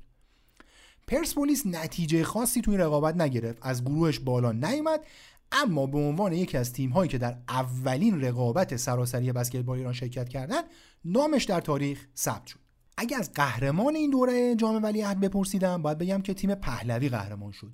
تیم پرستاره‌ای بودن که مهمترین بازیکناشون مظفر بنی هاشمی، محسن خلخالی و امیر ایلیاوی بودن. بیست و یک شهریور سال پنجاه و چهار شرکت سی آر سی اولین ضربه بزرگ رو در مدت حیاتش متحمل شد. در این روز ارتش بود خاتم که برای پرواز تفریحی با کایت به سد دز سفر کرده بود، سقوط کرد و جانش از دست داد. شایعه شد که ساواک سرشو زیر آب کرده، اما هرگز چیزی روشن و مشخص نشد و اینطوری بود که شرکت یکی از اضلاع قدرتمندش رو از دست داد. آبان سال پنجاه و پنج علی عبدو یکی از جالبترین میزبانی‌های تاریخ ورزش ایران رو گرفت. بولینگ عبدو میزبان مسابقات بولینگ قهرمانی جهان شد. گفتیم که بولینگ به لطف بولینگ عبدو و برنامه‌هاش تو ایران طرفدار پیدا کرده بود و برگزاری این مسابقات میتونست تأثیر بسیار زیادی رو افزایش این طرفدارا داشته باشه. اسم سازمانی که مسابقاتش رو تو تهران برگزار کرد کوبیاک ای ام اف بود. این مسابقات بین هزار و نهصد و شصت و پنج تا دو هزار و نوزده هر سال برگزار شد. جام شماره یک این ورزش نبود، اما به هر حال اهمیت زیادی داشت. یه مطلب جالبی هم تو سایت این سازمان راجع به مسابقات هزار و نهصد و هفتاد و شش تهران هست که میگه که بازار تهران خیلی تب کرده بود، ترافیکش خیلی دیوانه کننده بود و فرشاش خیلی زیبا بود. این میشه شرحی از تهران نیم قرن پیش. مسابقات در سه روز در حالی برگزار شد که بانک عمران از بانک‌های ثروتمند وقت اسپانسر اصلیش بود. نماینده های بخش مردان ایران توفیقی نداشتند، اما دبی القانیان در بخش زنان تا جمع شانزده نفر نهایی رفت. از دو جهت قهرمان های دو جنس جالب بودند. اولین قهرمانی دختر آمریکایی در بخش مسابقات زنان اتفاق افتاد و همینطور اولین قهرمانی پاینگ از فیلیپین که یکی از اسطوره های بولینگه. هر دوتاشون اون زمان نوزده ساله بودن و با توجه به اینکه بولینگ در کل رشته‌ای نیست که سن خیلی براش مهم باشه، نکته جالبیه. برگزاری این رقابت‌ها باعث رونق بسیار بیشتر بولینگ در ایران شد. کار به جایی رسید که حتی مسابقاتی در رده‌های جوانان و نوجوانان هم در سطح تهران و به میزبانی بولینگ عبدو برگزار شد. یک سال بعد و بعد از تجربه ورزشی و البته مالی مناسب برگزاری رقابت‌های بولینگ، عبدو باز هم سیستم سخت افزاری باشگاهش رو تقویت کرد. هشت خط بولینگ اتوماتیک، سالن تیراندازی و سالن ورزش‌های رزمی جزوی از به‌روزرسانی‌های جدید بودند. روزنامه‌های وقت از کم نظیر بودن تأسیسات باشگاه در سطح آسیا می‌نوشتند و عبدو از این می‌گفت که اینها متعلق به جوان‌هاست. سال پنجاه و شش البته فقط با موفقیت و پیشرفت برای پرسپولیس و عبدو همراه نبود. این سال در واقع سال سیاهی برای بسکتبال پرسپولیس بود. عبدو سال پنجاه و پنج برای تیم بسکتبال پرسپولیس هم دست به جیب شد و امیر ایلیاوی و محسن خلخالی رو به خدمت گرفت. ایلیاوی سنتر قد بلندی بود و در کنار نادر کاشانی، محسن خلخالی، مظفر بنی هاشمی، امیر سبکتکین و حسن طیبی مهمترین بازیکن‌های اون دوره بودن. ایلیاوی البته به خاطر قد بلندی که داشت، یا بهتر بگم اختلاف قدی که با بقیه بازیکن‌های هم پستش داشت، از بقیه این ستاره‌ها موفق‌تر بود. ایلیاوی هر تیمی بود اون تیم قهرمان به حساب می اومد. ایلیاوی تا قبل از اومدن به پرسپولیس سه دوره متوالی با هما و یک دوره با پهلوی قهرمان ایران شده بود. سال پنجاه و پنج پرسپولیس مدعی اول بود، اما ایلیاوی قبل بازی هفته آخر جلوی راهن تصادف کرد و به بازی نرسید. پرسپولیس باخت و دوم شد. سال پنجاه و شش دیگه همه منتظر بودن پرسپولیس قهرمانی رو به دست بیاره، چون ستاره اول بسکتبال ایران یعنی امیر ایلیاوی رو داشتن و همینطور محسن خلخالی، یکی از بهترین گاردهای کشور رو. اوضاع همونطوری که پیش بینی میشد پیش رفت، اما همونطور به پایان نرسید. هفدهم خرداد هزار و سیصد و پنجاه و شش پرسپولیس تو تهران میزبان راه آهن مشهد بود. یکی از حاضران تو سالن که روی سکوی تماشاچی‌ها بوده برای من تعریف کرد که این بازی با حدود دو ساعت تأخیر شروع میشه، چون تماشاچی‌ها به قدری سیگار کشیده بودن که یکی از حلقه ها غرق در دود بوده. این تماشاچی تعریف کرد که در جریان بازی هم چند باری به دلیل حجم بالای دود سیگار سرداور دستور به توقف بازی داد. اوج حاشیه‌های این بازی اما اواسط بازی رقم خورد. یکی از کسایی که تو ردیف‌های اول تماشاگرها نشسته بود، فروزان دوست دختر محسن خلخالی بود. فروزان یا همون پروین خیربخش بازیگر مطرحی بود که سه سال قبل از این فیلم بسیار مشهور دایره مینا رو بازی کرده بود و جزو سوپر استارهای سینما بود. البته بنده خدا سال نود و چهار تو تهران و در اوج گمنامی و فراموش شده از دنیا رفت. یادش گرامی. محسن خلخالی هم علاوه بر این که بازیکن بزرگ و جوون خوشتیپی بود، خانواده هنرمند و مشهوری هم داشت. خواهرش زهرا خلخالی با اسم هنری ناهید کار موسیقی میکرد. برای جوانترهایی که نمیدونن ناهید کی بود، باید بگم این ناهید.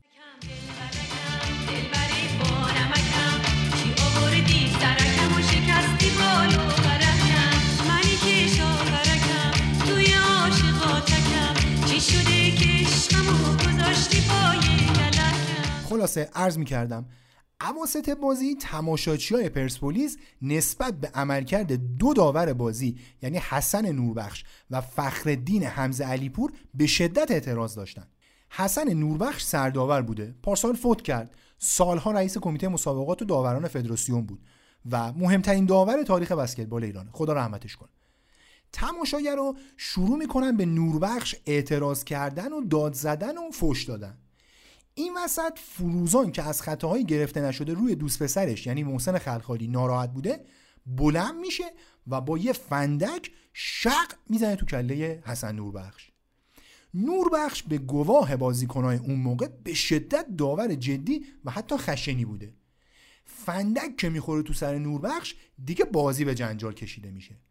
فروزان و بقیه پرسپولیسی‌ها به جوش میان، محسن خلخالی و امیر ایلیاوی و یکی دو تا بازیکن دیگه هم قاطی ماجرا میشن. درگیری و شلوغی بالا میگیره. حسن نوربخش هم توپو برمی‌داره و میره رختکن. با مشورت مسئول برگزاری مسابقه و با توجه به جو ناجور سالن بازی نیمه کاره میمونه. چند روز بعد فدراسیون اعلام میکنه امیر ایلیاوی و محسن خلخالی یک سال از حضور در رقابت‌ها محروم هستند. به بیان دیگه دو مهره اصلی تیم بسکتبال پرسپولیس وسط فصل و در حالی که مدعی اصلی قهرمانی بودن برای یک سال محروم میشن. محرومیتی که تا اون موقع بی سابقه بود و تا سه دهه بعد از اون هم تکرار نشد. مسئولای پرسپولیس خیلی تلاش میکردن که محرومیت رو تا جایی که میشه کم کنن، اما موفق نشدن. در نهایت عبدو که میبینه مهمترین بازیکناش رو برای این فصل و بیشتر فصل بعد در اختیار نخواهد داشت و در عمل شانسی برای قهرمانی نداره، تصمیم میگیره تو بسکتبال دیگه هزینه نکنه و اینطوری میشه که تیم بسکتبال پرسپولیس منحل میشه. عبدو هرچند در بسکتبال سرخورده شد، اما همین سال پنجاه و شش در فوتبال کاری کرد که شاید تصورش در فوتبال امروز ایران قابل باور نباشه.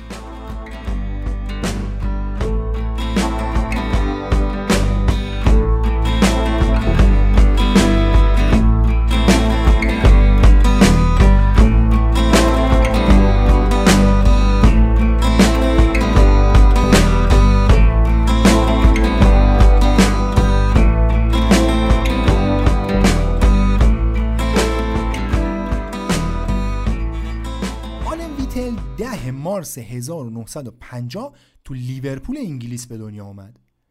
از دوازده سالگی وارد آکادمی اورتون شد و فقط هفده سالش بود که اولین بار در سطح اول فوتبال انگلیس برای اورتون بازی کرد. نوزده ساله بود که با اورتون قهرمان انگلیس و چریتی شیلد شد. گل قهرمانی اورتون در چریتی شیلد رو ویتل به چلسی زد. سابقه زدن دو گل تو دربی مرسی ساید به لیورپول بیل شنکلی رو هم داره. عموی همین تام دیویسه که الان داره تو اورتون بازی میکنه. ویتل سال هفتاد و دو با مبلغ اون زمان هنگفت صد هزار پوند رفت کریستال پالاس. تو پالاس زیاد مصدوم شد، اما انقدر خوب بود که طرفدارا براش میخوندن ویتل رو بفرست تو زمین، اون بهشون نشون میده باید چی کار کنن. ویتل این سال به تیم ملی انگلیس هم دعوت شد، اما مصدوم شد و فرصت بازی پیدا نکرد. با شفیلد یونایتد قرارداد بست، اما براشون بازی نکرد و سال هزار و نهصد و هفتاد و شش رفت لیتون اورینت در سطح دوم. زیاد مصدوم شده بود و از فرم خارج بود. وقتی به ایران اومد فقط بیست و هفت سالش بود، ولی از سطح اول دور شده بود. داشت تو سطح دوم انگلیس بازی میکرد، اونجا هم توی تیم ته جدولی. در شروع فصل بعد که میشه سال هزار و سیصد و پنجاه و شش، علی عبدو از طریق رابطه هاش در فدراسیون جهانی بولینگ و دوستی که با چهره های ورزشی انگلیس داشت با ویتل مذاکره کرد. هیچ وقت معلوم نشد چقدر بهش پول دادن، اما مسئله اینه که خب به حال تهش پولشو بهش دادن. ویتل سیزده هفته از لیگ رو از دست داد، لیگی که در اون پرسپولیس به شدت مشکل گلزنی داشت. ویتل اولین بار بیست و یک مرداد پنجاه و شش تو بازی جام حذفی جلوی هما برای پرسپولیس بازی کرد و یه پنالتی گرفت که گل شد و باعث پیروزی پرسپولیس. یک هفته بعد تو بیست و هشت مرداد پنجاه و شش آلن ویتل تو هفته چهارده هم برای تیم عبدو به زمین رفت و تو دقیقه هفت اولین گلش رو برای پرسپولیس زد. ویتل مشکل گلزنی پرسپولیس رو حل کرد، اما نتونست تیمش رو قهرمان کنه. همونطور که قبلا هم عرض کردم، در این فصل جام تخت جمشید پرسپولیس پشت سر پاس دوم شد. آلن ویتل در شانزده هفته‌ای که برای پرسپولیس بازی کرد سیزده گل زد و چهار پاس گل داد. البته ناگفته نماند که مهاجمای بسیار گردن کلفتی اون سال تو لیگ بودن. حسن روشن معروف‌ترینشون بود که نه تا گل زد. پرویز مظلومی جوان هم بود. عادل خانی و حسین فرکی هم بودن. بزرگترین اسم اما عزیز اسپندار بود. اسطوره ملوانی که اون زمان اسمش ملوان بندر پهلوی بود. اون فصل شانزده تا گل زد. بله، شانزده گل در سی بازی. این آقای اسپندار در مجموع پنج و نیم دوره تو جام تخت جمشید بازی کرد. سی و هفت تا گل زد و دومین گلزن برتر تاریخ این رقابت هاست. اگه میپرسید کی بهترین گلزن برتر تاریخ رقابت هاست، خدا بیامرز غلامحسین مظلومی با چهل و چهار گل. حالا از بحث اصلیمون دور نشید. یه بار دیگه با خودتون مرور کنید. علی عبدو سال پنجاه و شش، بازیکنی که شش سال قبلش قهرمان سطح اول انگلیس شده بود و تو این رقابت ها یازده تا گل زده بود رو در حالی که فقط بیست و هفت سالش بود آورد به ایران. مثلا فرض کنید الان یه بازیکن از چلسی تو بیست و هفت سالگی بیاد پرسپولیس، مثلا همین اسکار برزیلیه.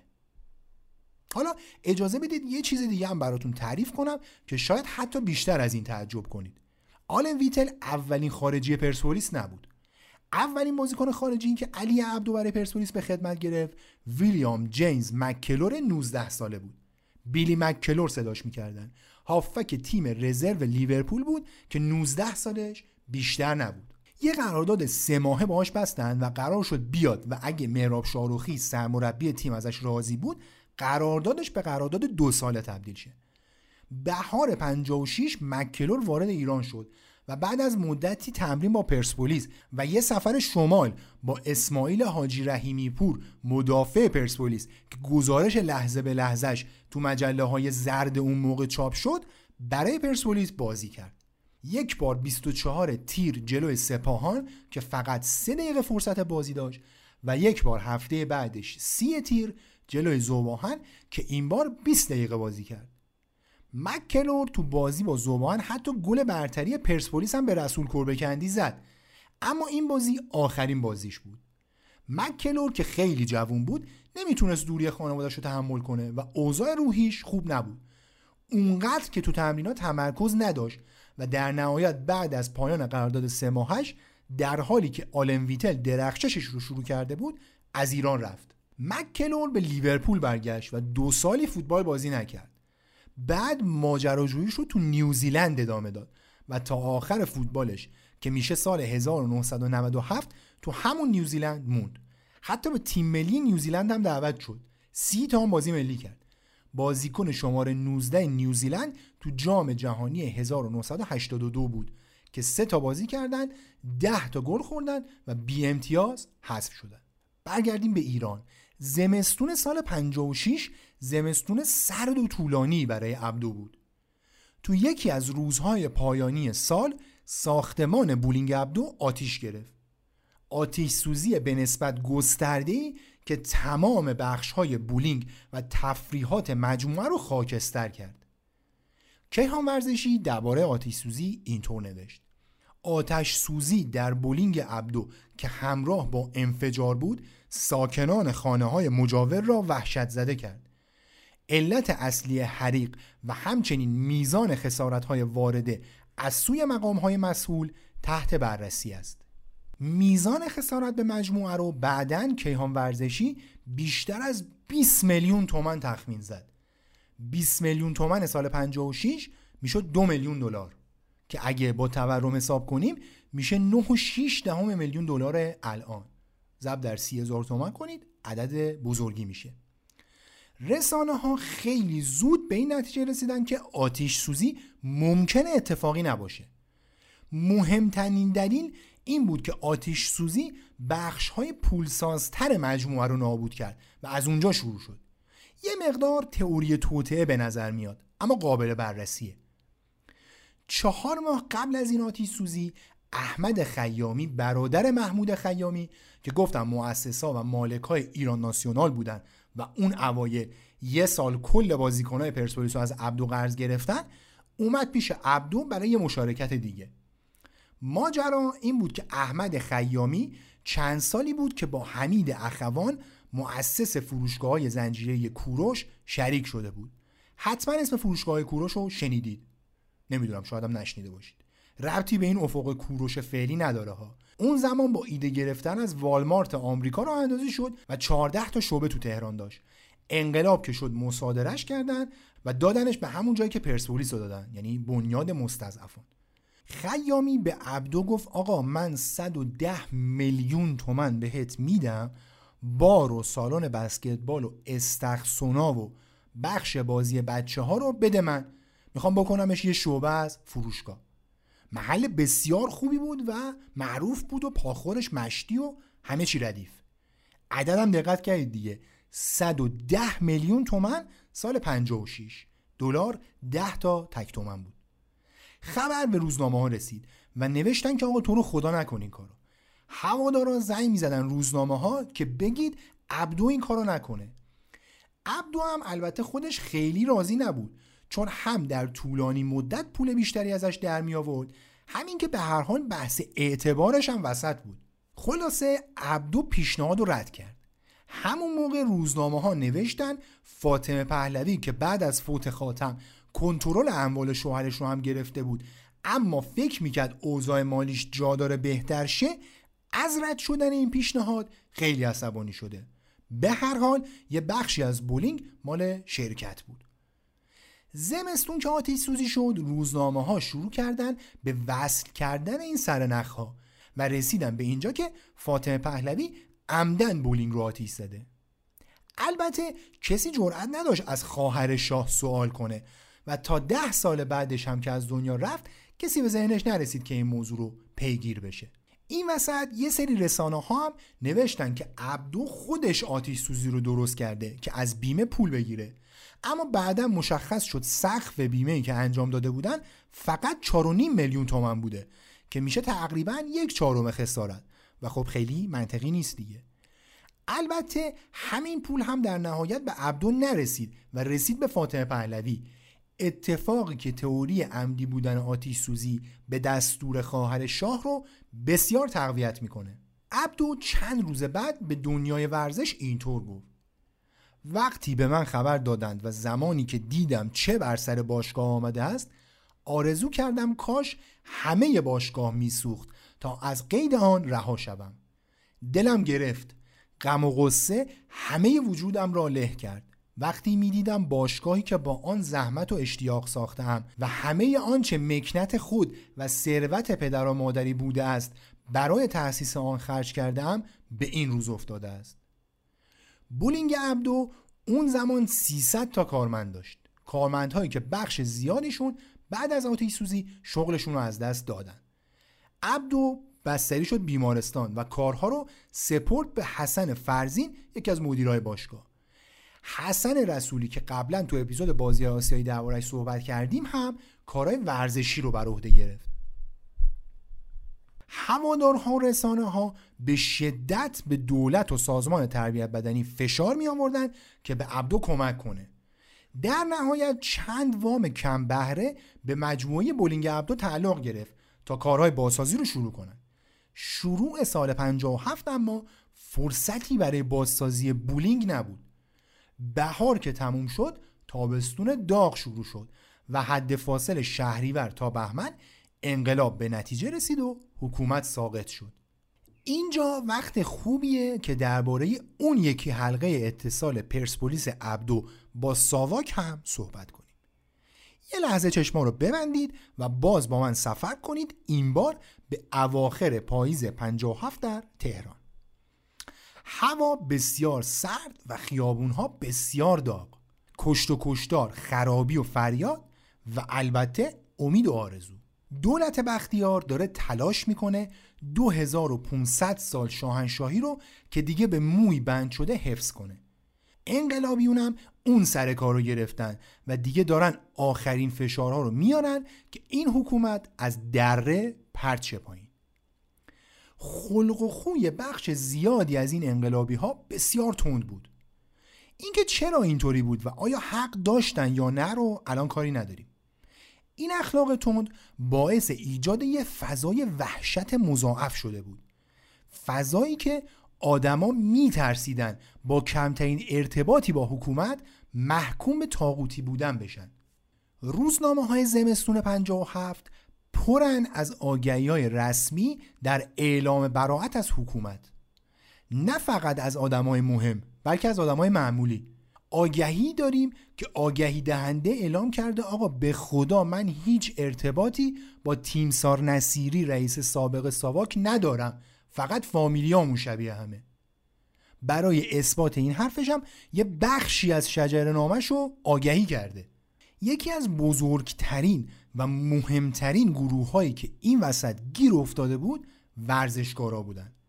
به هر حال گروهی از ورزشکارا شغل دولتی داشتن، یه گروه دیگه تو تیمای نزاعی بازی میکردن. هر جوری بود یه ارتباطی بالاخره وجود داشت. یکی از اولین بازیکنهای مهمی که تو روزنامه آگهی داد به قرآن من کاری نبودم خسرو نیاکیان بود. نیاکیان ستاره تیم والیبال پرسپولیس بود که قبلش تو تاج بازی کرده بود. یه آگهی داد و نوشت که من هیچ کاری با حکومت ندارم. ادعاش پذیرفته شد و بعد از انقلاب تونست شغلش تو کارخونه شیشه سازی رو حفظ کنه. خلاصه سیل آگهی و مصاحبه بود که می اومد. فقط هم گفتم ورزشکارا نبودن، مدیرای ورزشی هم مصاحبه میکردن، میگفتن آقا به خدا ما بودجه رو نخوردیم، به قرآن ما این کارو نکردیم. مثلا لیست خرجکرد فدراسیون والیبال تو روزنامه ها چاپ شد که مثلا ما ماه پیش اینقدر چای خریدیم برای فدراسیون، به خدا این پوله رو نبردیم خونمون. پروین هم تو روزنامه ها ظاهر شد. ستاره مهم پرسپولیس به شاه دوستی مشهور بود. بعدها تو جریان مقدماتی جام جهانی نود و چهار وقتی ژاپن رو بردیم ولیعهد یه دسته گل فرستاد رختکن تیم ملی. پروین گل از گل شکفت و به آورنده گل گفت اعلیحضرت چشمان، و اینطوری شد که یه مدتی از فوتبال حذفش کردن. حالا عرض می‌کردم پروین نسبت به خیلیا وضع بدتری داشت، برای همین به آگهی و رفتن به روزنامه بسنده نکرد. رفت پیش آیت الله سید محمود طالقانی، از مهمترین چهره‌های انقلاب و از کسایی که حرفش به شدت توی توده انقلابیون تاثیرگذار بود. یه دستخط گرفت با این مضمون: با تحقیقاتی که از کار و وضع روحی و اخلاقی ایشان شد، چنین اتهامی شایسته این جوان نیست. یه آگهی هم چاپ کرد بالای این دستخط با این نقل قول از پروین: راه ما همان راه جهان پهلوان است. جهان پهلوان هم که خب مشخصه آقا تختیه. از تاجی های مهمی که متهم به همکاری با ساواک بود حسن روشن بود. روشن اون زمان الاهری امارات بازی میکرد. اومد تهران، رفت مقر فرماندهی کمیته انقلاب تو سعدآباد و گفت آقا من آمادم تو هر دادگاه شما بگید حاضر بشم، اگه ثابت شد من ساواکی هم اصلا اعدامم کنید. علیه روشن هم چیز خاصی وجود نداشت. البته تا چند سال این تهمت بهش وارد شد، اما خب در نهایت گفتم چیز خاصی نبود علیهش. روزنامه آیندگان از روزنامه‌های چپ و مهم وقت روز شنبه بیست و سوم دی پنجاه و هفت نامه‌های جداگانه‌ای از ناصر حجازی و حبیب روشنزاده گزارشگر مشهور وقت منتشر کرد که آقا به پیر به پیغمبر ما ساواکی نیستیم. این خبرنامه جبهه ملی تو لید مطلب از خوانندگان خودش خواهش کرد به لیستایی که منتشر شده توجه نکنن و کاری با اون آدما نداشته باشن تا تکلیفشون مشخص بشه. زیر این مطلب یه باکسی چاپ شده با تیتر مذبوحانه ترین تلاش نوکران استعمار به لجن کشیدن قهرمانان ملی. یه بخشیش اینطوریه: این گونه است که تهمانده سیاست کثیف مغزهای علیلشان رأی به نشر اعلامیه های دیواری کرد، اعلامیه هایی که نام قهرمانان ملیمان را به عنوان مأموران شکنجه ساواک معرفی می کرد، به این نیت که مردم از قهرمانانشان روی گردان شوند. یه چیز بامزه‌ام بگم، کنار این مطلب یه خبری هست که تیم ملی از جام جهانی هزار و نهصد و هفتاد و هشت سی و پنج میلیون ریال درآمد کسب کرده. همین آیندگان بیست و چهارم دی یه خبر چاپ کرده با تیتر تقسیم گوشت قربانی و توش گفته که پول رسید تهران و همه نشستن که بخورن این پول رو. خلاصه یه وضعیتی بود. امام علی حبیبی قهرمان جهان المپیک و یکی از مهمترین ورزشکارهای تاریخ مملکت هم یه مدت بازداشت بود. رضا سوخته سرایی که بعدها قهرمان جهان شد هم همینطور. اینا رو تو دفتر نخست وزیری یا مثلا دفتر یه آدمی یه چهره‌ای میگرفتن و زندانی میکردن. البته هیچ کدوم از این ورزشکارها هرگز با ساواک در ارتباط نبودند. حداقل مدرکی هر چند غیر محکم هم علیهشون پیدا نشد. نهایت طرفدار شاه بودن یا مثلا یه شغل دولتی داشتن. یکی از این ورزشکارا اما قصهش فرق میکرد. خود بهزادی این اواخر اینکه کارمند ساواک بوده رو تایید کرد و گفت چون میخواستن بازیکنان تیم ملی یه حقوقی داشته باشن، هر کی رو فرستادن یه جا که فقط استخدام باشه. این البته مسئله مخفی نبود و بودن بازیکنایی که شغل داشتن و حقوق میگرفتن اما خب سر اون کاره نمیرفتن. یه کمکی بود به بازیکنای تیم ملی. اما جای سندی وجود نداره که صحبت‌های بهزادی رو تایید یا تکذیب کنه. علی بهزادی، پسر مرحوم بهزادی، در جریان دعوای تاجیا ساواکی بودن یا پرسپولیسیا که واقعا دعوای مسخره‌ای بود، گفت پدرش از هفده سالگی استخدام اداره هشتم ضد جاسوسی ساواک بوده.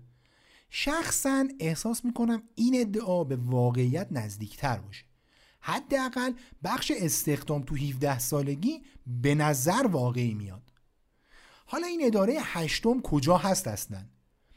ساواک که شروع به کار کرد، یعنی آخرای سال سی و پنج، ده تا اداره داشت. اداره کل یکم امور دارایی، اداره کل دوم جمع آوری اطلاعات خارجی، اداره کل سوم امنیت داخلی، اداره کل چهارم حفاظت، اداره کل پنجم فنی، اداره کل ششم امور مالی، اداره کل هفتم بررسی اطلاعات خارجی، اداره کل هشتم ضد جاسوسی، اداره کل نهم حقوق، اداره کل دهم آموزش.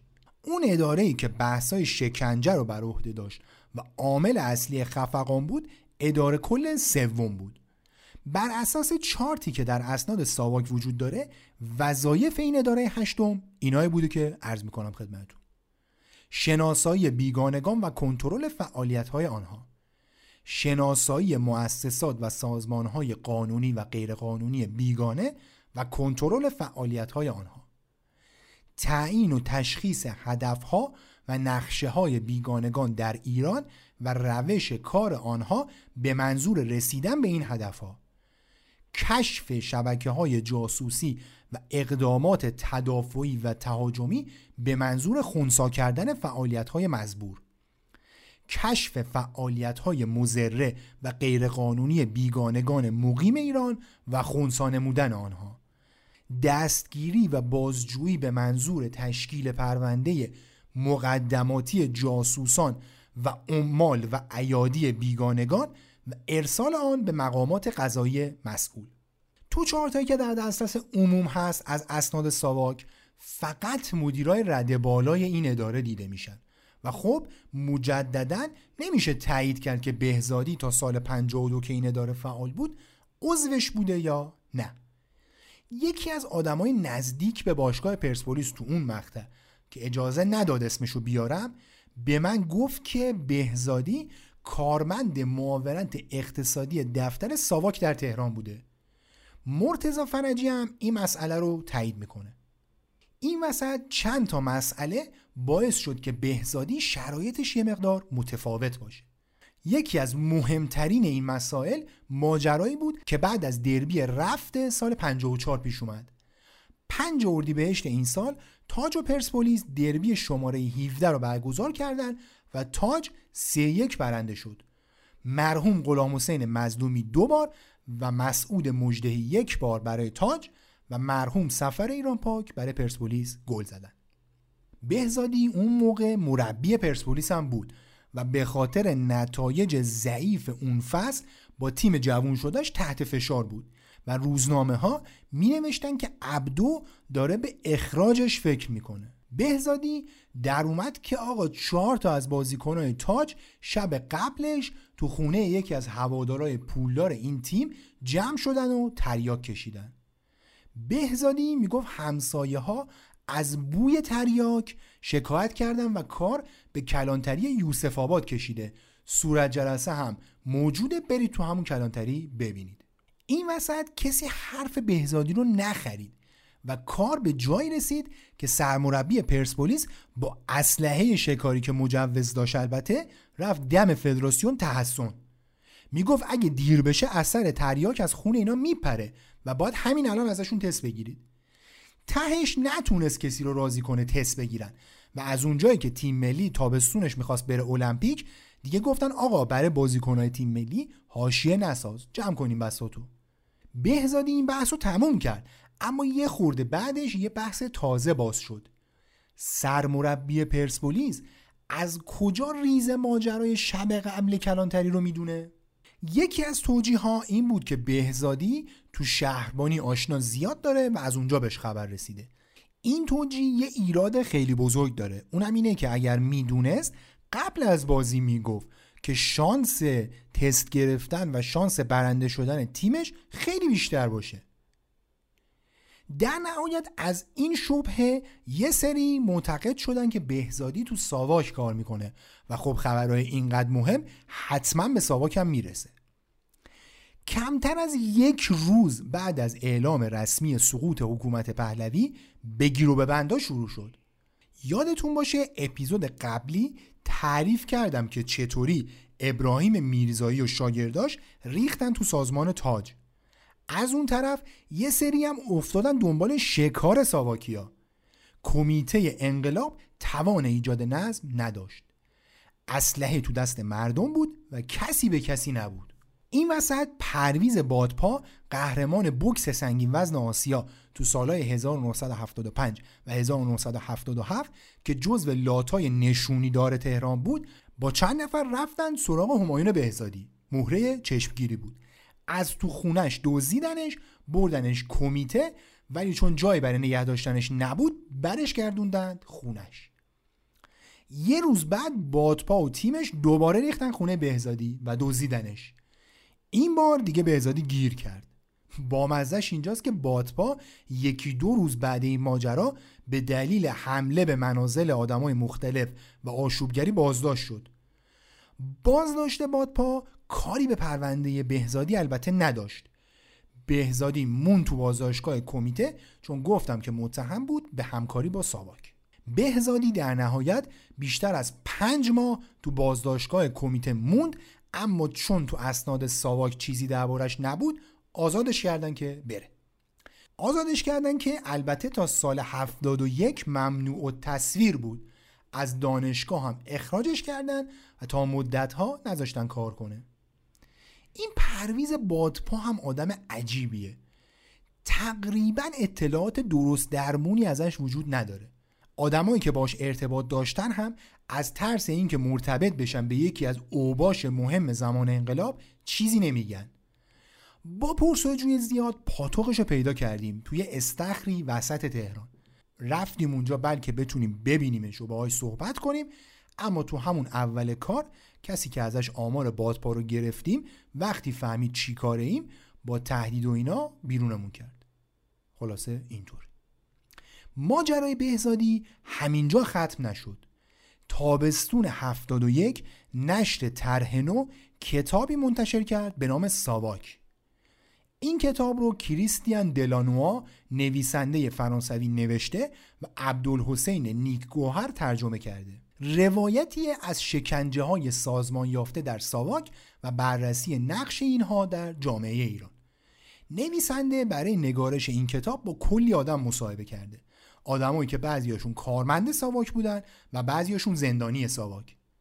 یکی از این آدما مرحوم رضا براهنیه، شاعر، نویسنده، منتقد ادبی و استاد برجسته ادبیات. کاری به این که براهنی رو چرا ساواک گرفته بود نداریم.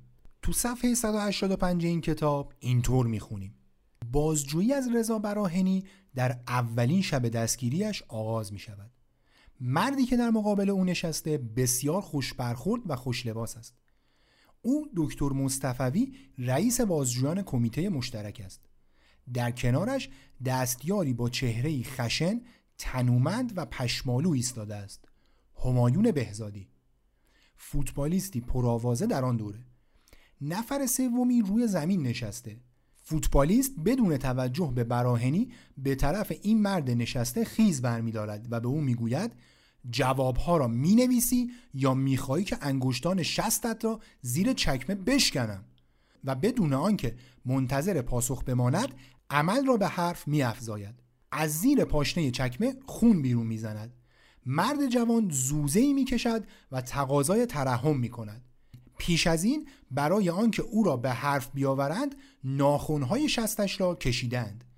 مصطفی بی‌اعتنا به آنچه در کنارش اتفاق می‌افتد بازجویی از براهنی را آغاز می‌کند. این اولین و تنها جاییه که اسم همایون بهزادی به عنوان شکنجه‌گر مطرح میشه.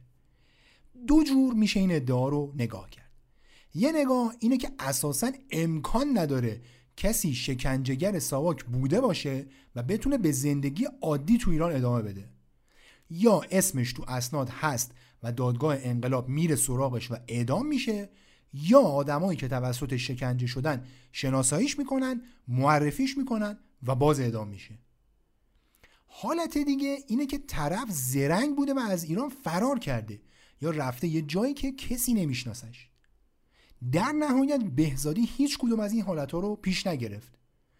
به گواه چند نفر از همتیمی‌های وقتش هم روحیه شکنجه کردن نداشت و اساساً آدمی بوده که حتی دو زندگی شخصیش هم سخت میتونسته حق مسلم خودش رو بگیره.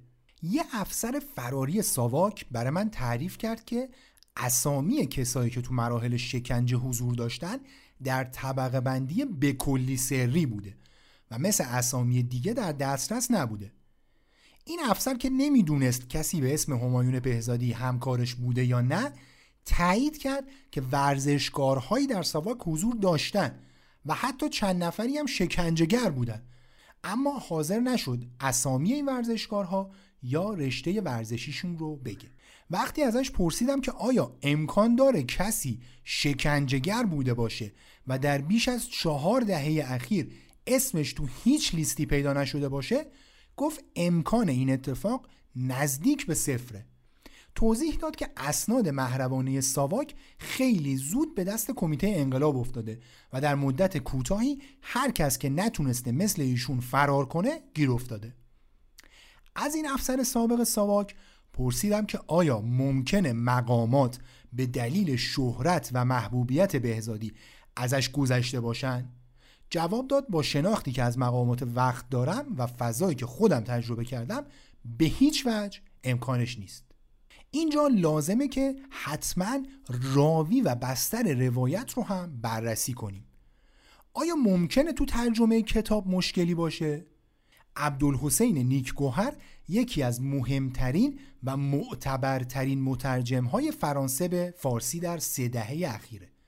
پس جواب این سوال نه. آیا ممکنه تو متن اصلی مشکلی باشه؟ کریستیان دلانوا محقق و کتاب‌های تو حوزه جامعه شناسی داره. درباره انقلاب ایران یک کتاب دیگه هم داره به اسم خمینی، انقلابی که به آن خیانت شد، که خب از اسمش مشخصه که قابل چاپ در ایران نیست. دلیلی برای همچین اشتباه کوچیکی نداره. آیا ممکنه سانسورچی چیزی رو تغییر داده باشه؟ به نظر نمیرسه کتاب سانسور شده باشه.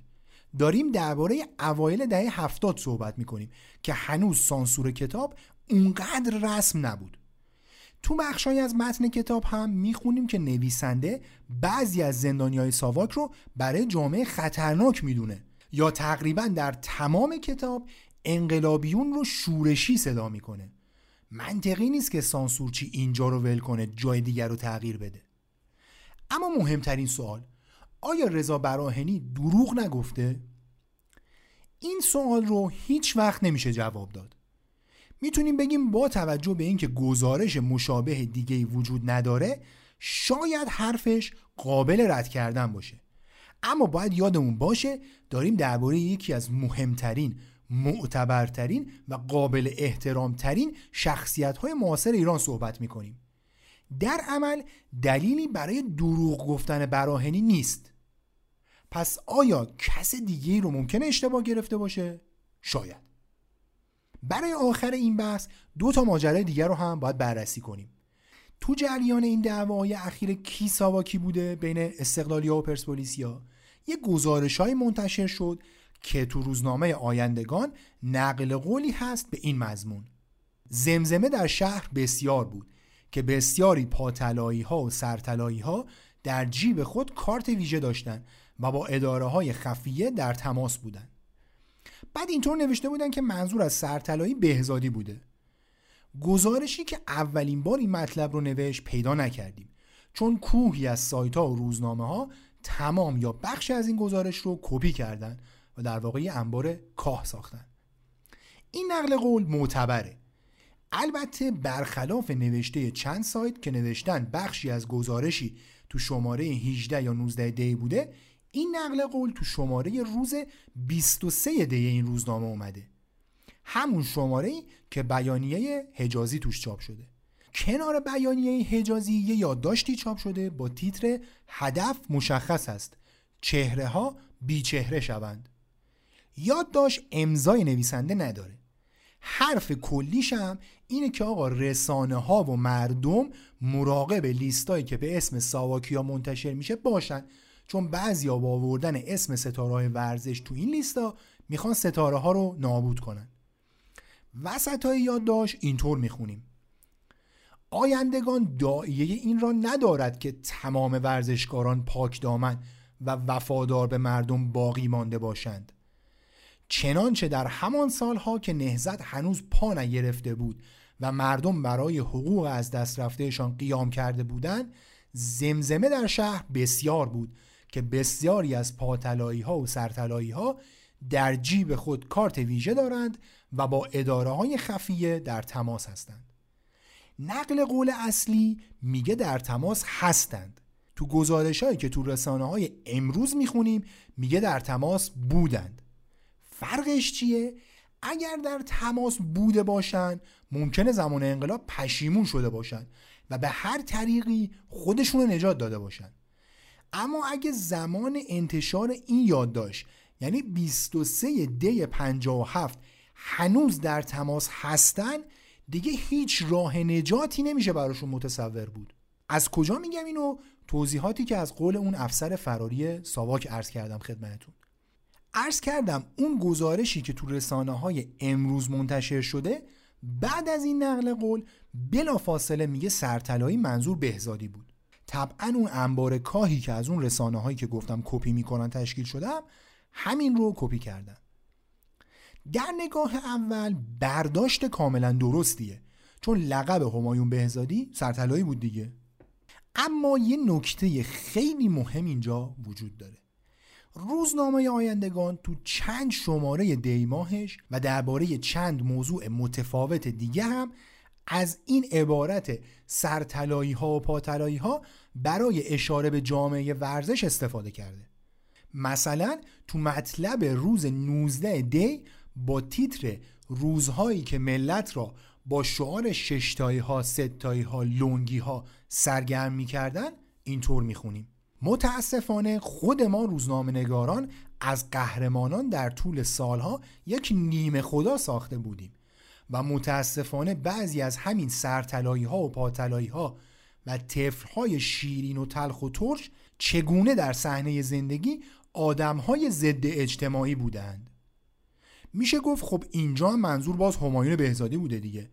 اما تکرار این صفت در دو مطلب که احتمالاً نویسندهشون یکیه میتونه نشونه این باشه که طرف از این عبارت خوشش میومده و چند جای دیگه هم استفاده کرده. جمع‌بندی نهایی بحث بهزادی این که از مدارک و صحبت‌ها اینطور برمیاد که استخدام ساواک بوده، حالا یا اداره هشتم یا معاونت اقتصادی.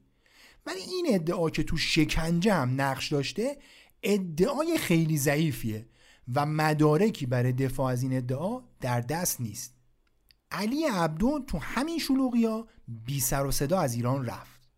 مثل خیلیای دیگه دارایی‌هاش من جمله بولینگ و شرکت سی آر سی رو گذاشت و به امید آینده نامعلوم رفت آمریکا. اوضاع سلامتیش خیلی بد بود، اونقدری که حدود یک سال بعد روز یک شنبه سی دی هزار و سیصد و پنجاه و هشت در حالی که فقط پنجاه و شش سال داشت تو جکوزی خونش سکته قلبی کرد و از دنیا رفت. چند ماه قبل از مرگش تو مرداد همون سال پرسپولیس قهرمان جام شهید مهدی اسپندی شد که اولین جام فوتبال در دوره جدید بود. چند ماه قبل از مرگ عبدو تو بیست و هشت خرداد پنجاه و هشت روزنامه اطلاعات از قول سازمانی به نام سازمان مجاهدین راه حق نوشت که اسرار تازه‌ای از مرگ آقا تختی پیدا شده که نشون میده عبدو و عطارپور نامی که عضو ساواک بوده عاملین قتلش بودن. این سازمان البته با اون مجاهدین خلقی که میشناسیم تفاوت داره. خیلی چیز زیادی ازشون پیدا نکردیم. تو انتخابات مجلس اول شورای اسلامی یه بیانیه‌ای دادن و از نامزدای حزب جمهوری اسلامی حمایت کردن. مرداد پنجاه و هشت هم تو انتخابات خبرگان دوباره بیانیه دادن و باز از نامزدهای حزب جمهوری اسلامی حمایت کردن. تقریبا فقط همین دو مورد رو ازشون میدونیم. بعدها هم هیچ وقت خبری از اسنادی که میگفتن دارن نشد. اساساً بیشتر آدمای نزدیک به آقا تختی و همینطور کسایی که تو متن ماجراهاش بودن اعتقادی به قتلش ندارن. حالا جاش اینجا نیست، ولی در کل فرضیه خودکشی آقا تختی بسیار قوی تر از قتلشه. اون کادر روزنامه اطلاعات البته بعدها به این شایعه که عبدو عضو ساواک بوده دامن زد. علی عبدو سه فرزند داشت: رضا، سالار و دختری به نام رجینا. به گواه اعضای خانواده عبدو پدری خشن و دیکتاتور بود.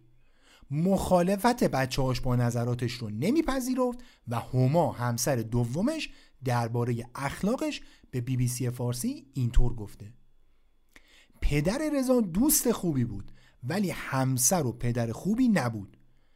علی تاجر موفقی بود اما وقتی برای خانواده نداشت و بیشتر در سفر بود. درباره رجینا عبدو هیچی نمیدونیم. حتی نامی از مادرش هم در هیچ گزارشی نیامده. رضا و سالار اما به شهرت رسیدن. رضا پسر ارشد خانواده هفت هشت سالش بود که عاشق ویولون شد، اما پدرش میخواست ورزشکار بشه. از همینجا جرقه اختلافات پدر و پسری زده شد. رضا نه سالش بود که تو انگلیس تئاترایی از آکیرا کوروساوا استاد سینما و تئاتر ژاپن دید و عاشق تئاتر شد. داخل پرانتز این که خانواده عبدو خیلی پولدار بودن و تابستون برای تفریح میرفتن انگلیس. رضا تو چهارده سالگی اولین کتاب شعرشو چاپ میکنه و در جشن هنر شیراز با بازی توی نقش خیلی کوتاه اولین بار مزه تئاتر رو هم میچشه. علی و هما یه خورده قبل از انقلاب طلاق میگیرن و علی پسرها رو تو شلوغی انقلاب با خودش میبره آمریکا. رضا تلاش کرد کار تئاتر رو ادامه بده، اما برای حدود یک دهه و بعد از مرگ پدرش با مشکلات خیلی زیادی مواجه شد. قبل از مرگ پدرش علی فهمید که رضا همجنسگراست و اون یه مقدار ارتباطی هم که باقی مونده بود دیگه کلاً قطع شد. سال هزار و نهصد و هشتاد و سه آلن ماندل، بازیگر و کارگردان مشهور تئاتر، از رضا دعوت به همکاری کرد و زندگیش رو تغییر داد. رضا به قدری با استعداد بود که همون سال لس آنجلس تایمز نقد مفصلی درباره کارش نوشت و پنج سال بعد به عنوان یکی از بهترین کارگردان‌های سال انتخاب شد. بهش لقب پدیده کارگردانی تئاتر دادن. آثار آوانگارد و خدشکنی تولید کرد. مثلا یه تئاتر داره به اسم قانون بقا که کلی بازیگر با حرکات دیوانه‌وار تو هم میلونن و به هم برخورد میکنن. در نگاه اول نامفهومه، اما آدمای اون موقع خوب میفهمیدنش. قانون بقا در واقع روایتیه از ماجرای جفری دامر، یکی از مخوفترین قاتلای سریالی آمریکا که برای سالها مشغول قتل و تجاوز کردن و مسلح کردن آدما بوده. رضا عبدو مثل فردی مرکوری به اچ آی وی مبتلا شد و درست در سالهایی که دوران درخشان کاریش داشت شروع می شد، در یازده مه هزار و نهصد و نود و پنج از دنیا رفت. سالار عبدو برادرش هم مسیر تقریبا مشابهی رو در زندگی ادامه داد. سالار نویسندگی رو انتخاب کرد و باید گفت که استعداد بسیار خوبی هم در این زمینه داره. یه گپ کوتاهی با هم زدیم. اول قبول کرد که مصاحبه کنه، اما وقتی سوالا رو دید نظرش عوض شد. خودم حس می‌کنم که نمیخواست به موضوعات مربوط به ساواک و اینها بپردازه. حالا به هر حال سالار عبدو که امروز استاد دانشگاه سیتی کالج نیویورک و اونجا نویسندگی خلاق تدریس میکنه، کلی رمان نوشته یا ویراستاری کرده. اغلبشون اشاره هایی به ایران دارن و چندتایی من جمله تهران در گوگومیش درباره ایران هستن. سالار عبدو تو سالهای اخیر خیلی تلاش کرد دارایی های پدرش رو پس بگیره. برای این کار چند باری هم به ایران سفر کرد، اما در نهایت کاری از پیش نبرد. فرجی که گفتم قبل از انقلاب جزء مدیرای باشگاه بوده و کامل در جریان مسائل مربوط به مالکیت و اموال عبدو هست، هم به من گفتش که سالار میتونه بیاد اینجا و اموال پدرش من جمله باشگاه پرسپولیس رو بگیره. به من گفت حتی میتونه بره دادگاه بین‌المللی درخواست بازگشت اموال بده و معادنش رو از دارایی‌های بلوکه شده ایران بگیره. احتمالاً این بنده خدا هم حوصله این حجم از دردسر رو نداشته باشه. به هر حال بعد از انقلاب توده پرسپولیسی‌ها دو دسته شدن. یه دسته انقلابی‌های من جمله دادگان، زادمهر، پنجلی، مایلی کهن و جعفری بودن و یه دسته دیگه دیگرانی بودن که خیلی خط و ربط انقلابی نداشتن. تیم بی صاحب پرسپولیس محمد دادگان بیست و چهار ساله رو به عنوان نماینده برای ارتباط با بالا انتخاب کرد، کسی که بیست و سه سال بعد رئیس فدراسیون فوتبال شد. کمی بعد انقلابی‌ها جدا شدن و رفتن تا تیمی به اسم پرسپولیس آزاد تشکیل بدن. هدفشون این بود که بگن ما پرسپولیس آزادیم و اونا پرسپولیس دربند و طاغوتی. تا سال پنجاه و نه دادگاه‌های انقلاب چند تا از بازیکن‌ها رو مخفیانه از خونه‌هاشون دزدیدن و پاییز این سال پرسپولیس آزاد با برگشتن پنجلی و مایلیکو هم به پرسپولیس منحل شد. آخر همین سال بنیاد مستضعفان که چند ماه بود تأسیس شده بود، مجموعه بولینگ عبدو رو به نفع مستضعفین انقلاب مصادره کرد.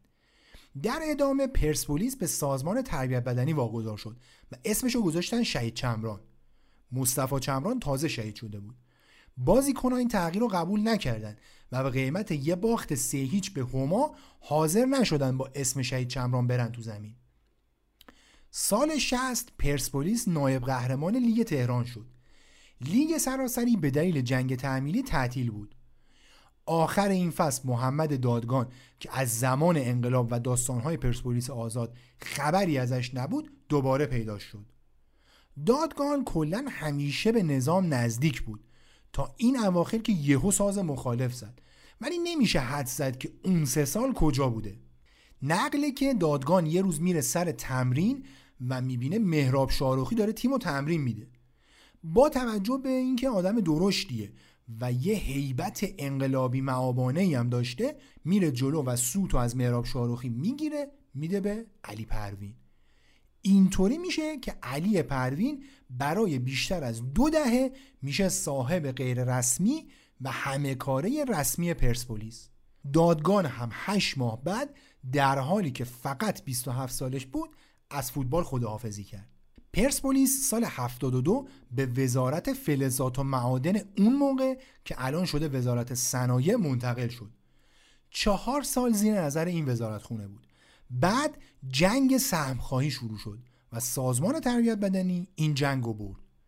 یه جایی این وسطا اسم پرسپولیس به شکل دستوری اما غیر رسمی به پیروزی تغییر کرد. یه گروهی که ادعای مالکیت پرسپولیس رو داشتن یه شرکتی ثبت کردن به نام شرکت پیروزی و تلاش کردن باشگاه رو منتقل کنن اونجا، اما خب موفق نشدن.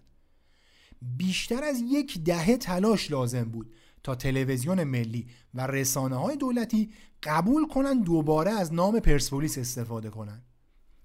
مجموعه بولینگ عبدو هم بعدها به بخش خصوصی فروخته شد و امروز توی سینما و کلی تفریحات دیگه وجود داره و البته یه نشونه خیلی بزرگ بولینگ که از فاصله دور هم مشخصه. در این سالها خانواده عبدو خیلی تلاش کردن پرسپولیس و بولینگ رو پس بگیرن. هوادارها هم خیلی دنبال این بودن که بولینگ و مجموعه های دیگه برسه به پرسپولیس و بتونن از درآمدش استفاده کنن، اما این اتفاق نیفتاد.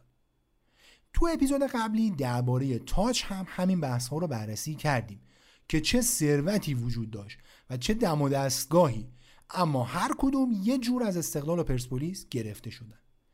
امیررضا خادم، معاون سابق وزیر ورزش و یکی از نزدیکترین ورزشکارها به لایه‌های بالایی قدرت، سال نود و نه در گفتگو با فرهاد اشوندی برای خبر آنلاین اینطوری آب پاکی رو رو دست همه ریخت. اونها در همون حالا سالهای اولیه که موضوع بحث واگذاری اینها به دولت و بنیاد و جاهای مختلف بوده، این تفکیک اتفاق افتاده توسط مجلس و هرچند که اون مالک خصوصی قبل از انقلاب این اموالی که شما گفتی رو به عنوان دارایی هاش بوده، اما بعد از انقلاب نحوه خدمت شما عرض کنم تفکیکی که حاصل شده همین وضعیتی که در حال حاضر این دو باشگاه دارنه و طبیعتا شما مثلا مجموعه چمران یا همون بولینگ عبدو که عنوان میکنید، اون اصلا امکان واگذاری بدون پرداخت وجهش وجود نداره که پرسپولیس الان مالکش بشه، چون بر اساس قانون جزء اموال بنیاد لحاظ شده و رفته اونجا و دیگه تغییر و تحول و این اتفاق نیازمند به تغییر مصوبه قانونی جدید داره.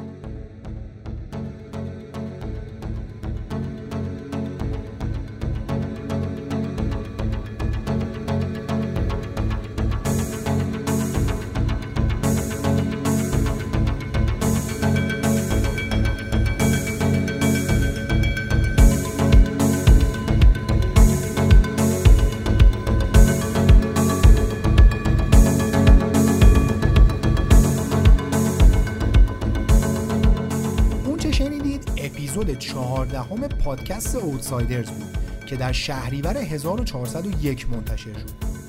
اوتسایدرز رو میتونید روی تمام پلتفرم های میزبان پادکست بشنوید و خوشحال میشیم که ما رو در شبکه‌های اجتماعی دنبال کنید. سایت ما اوتسایدرز پادکست دات آی آر که متن اپیزودها، خبرها و مطالب مرتبط با اپیزودها و صد البته تصاویر و ویدیوهای تکمیلی از هر اپیزود رو میتونید اونجا ببینید.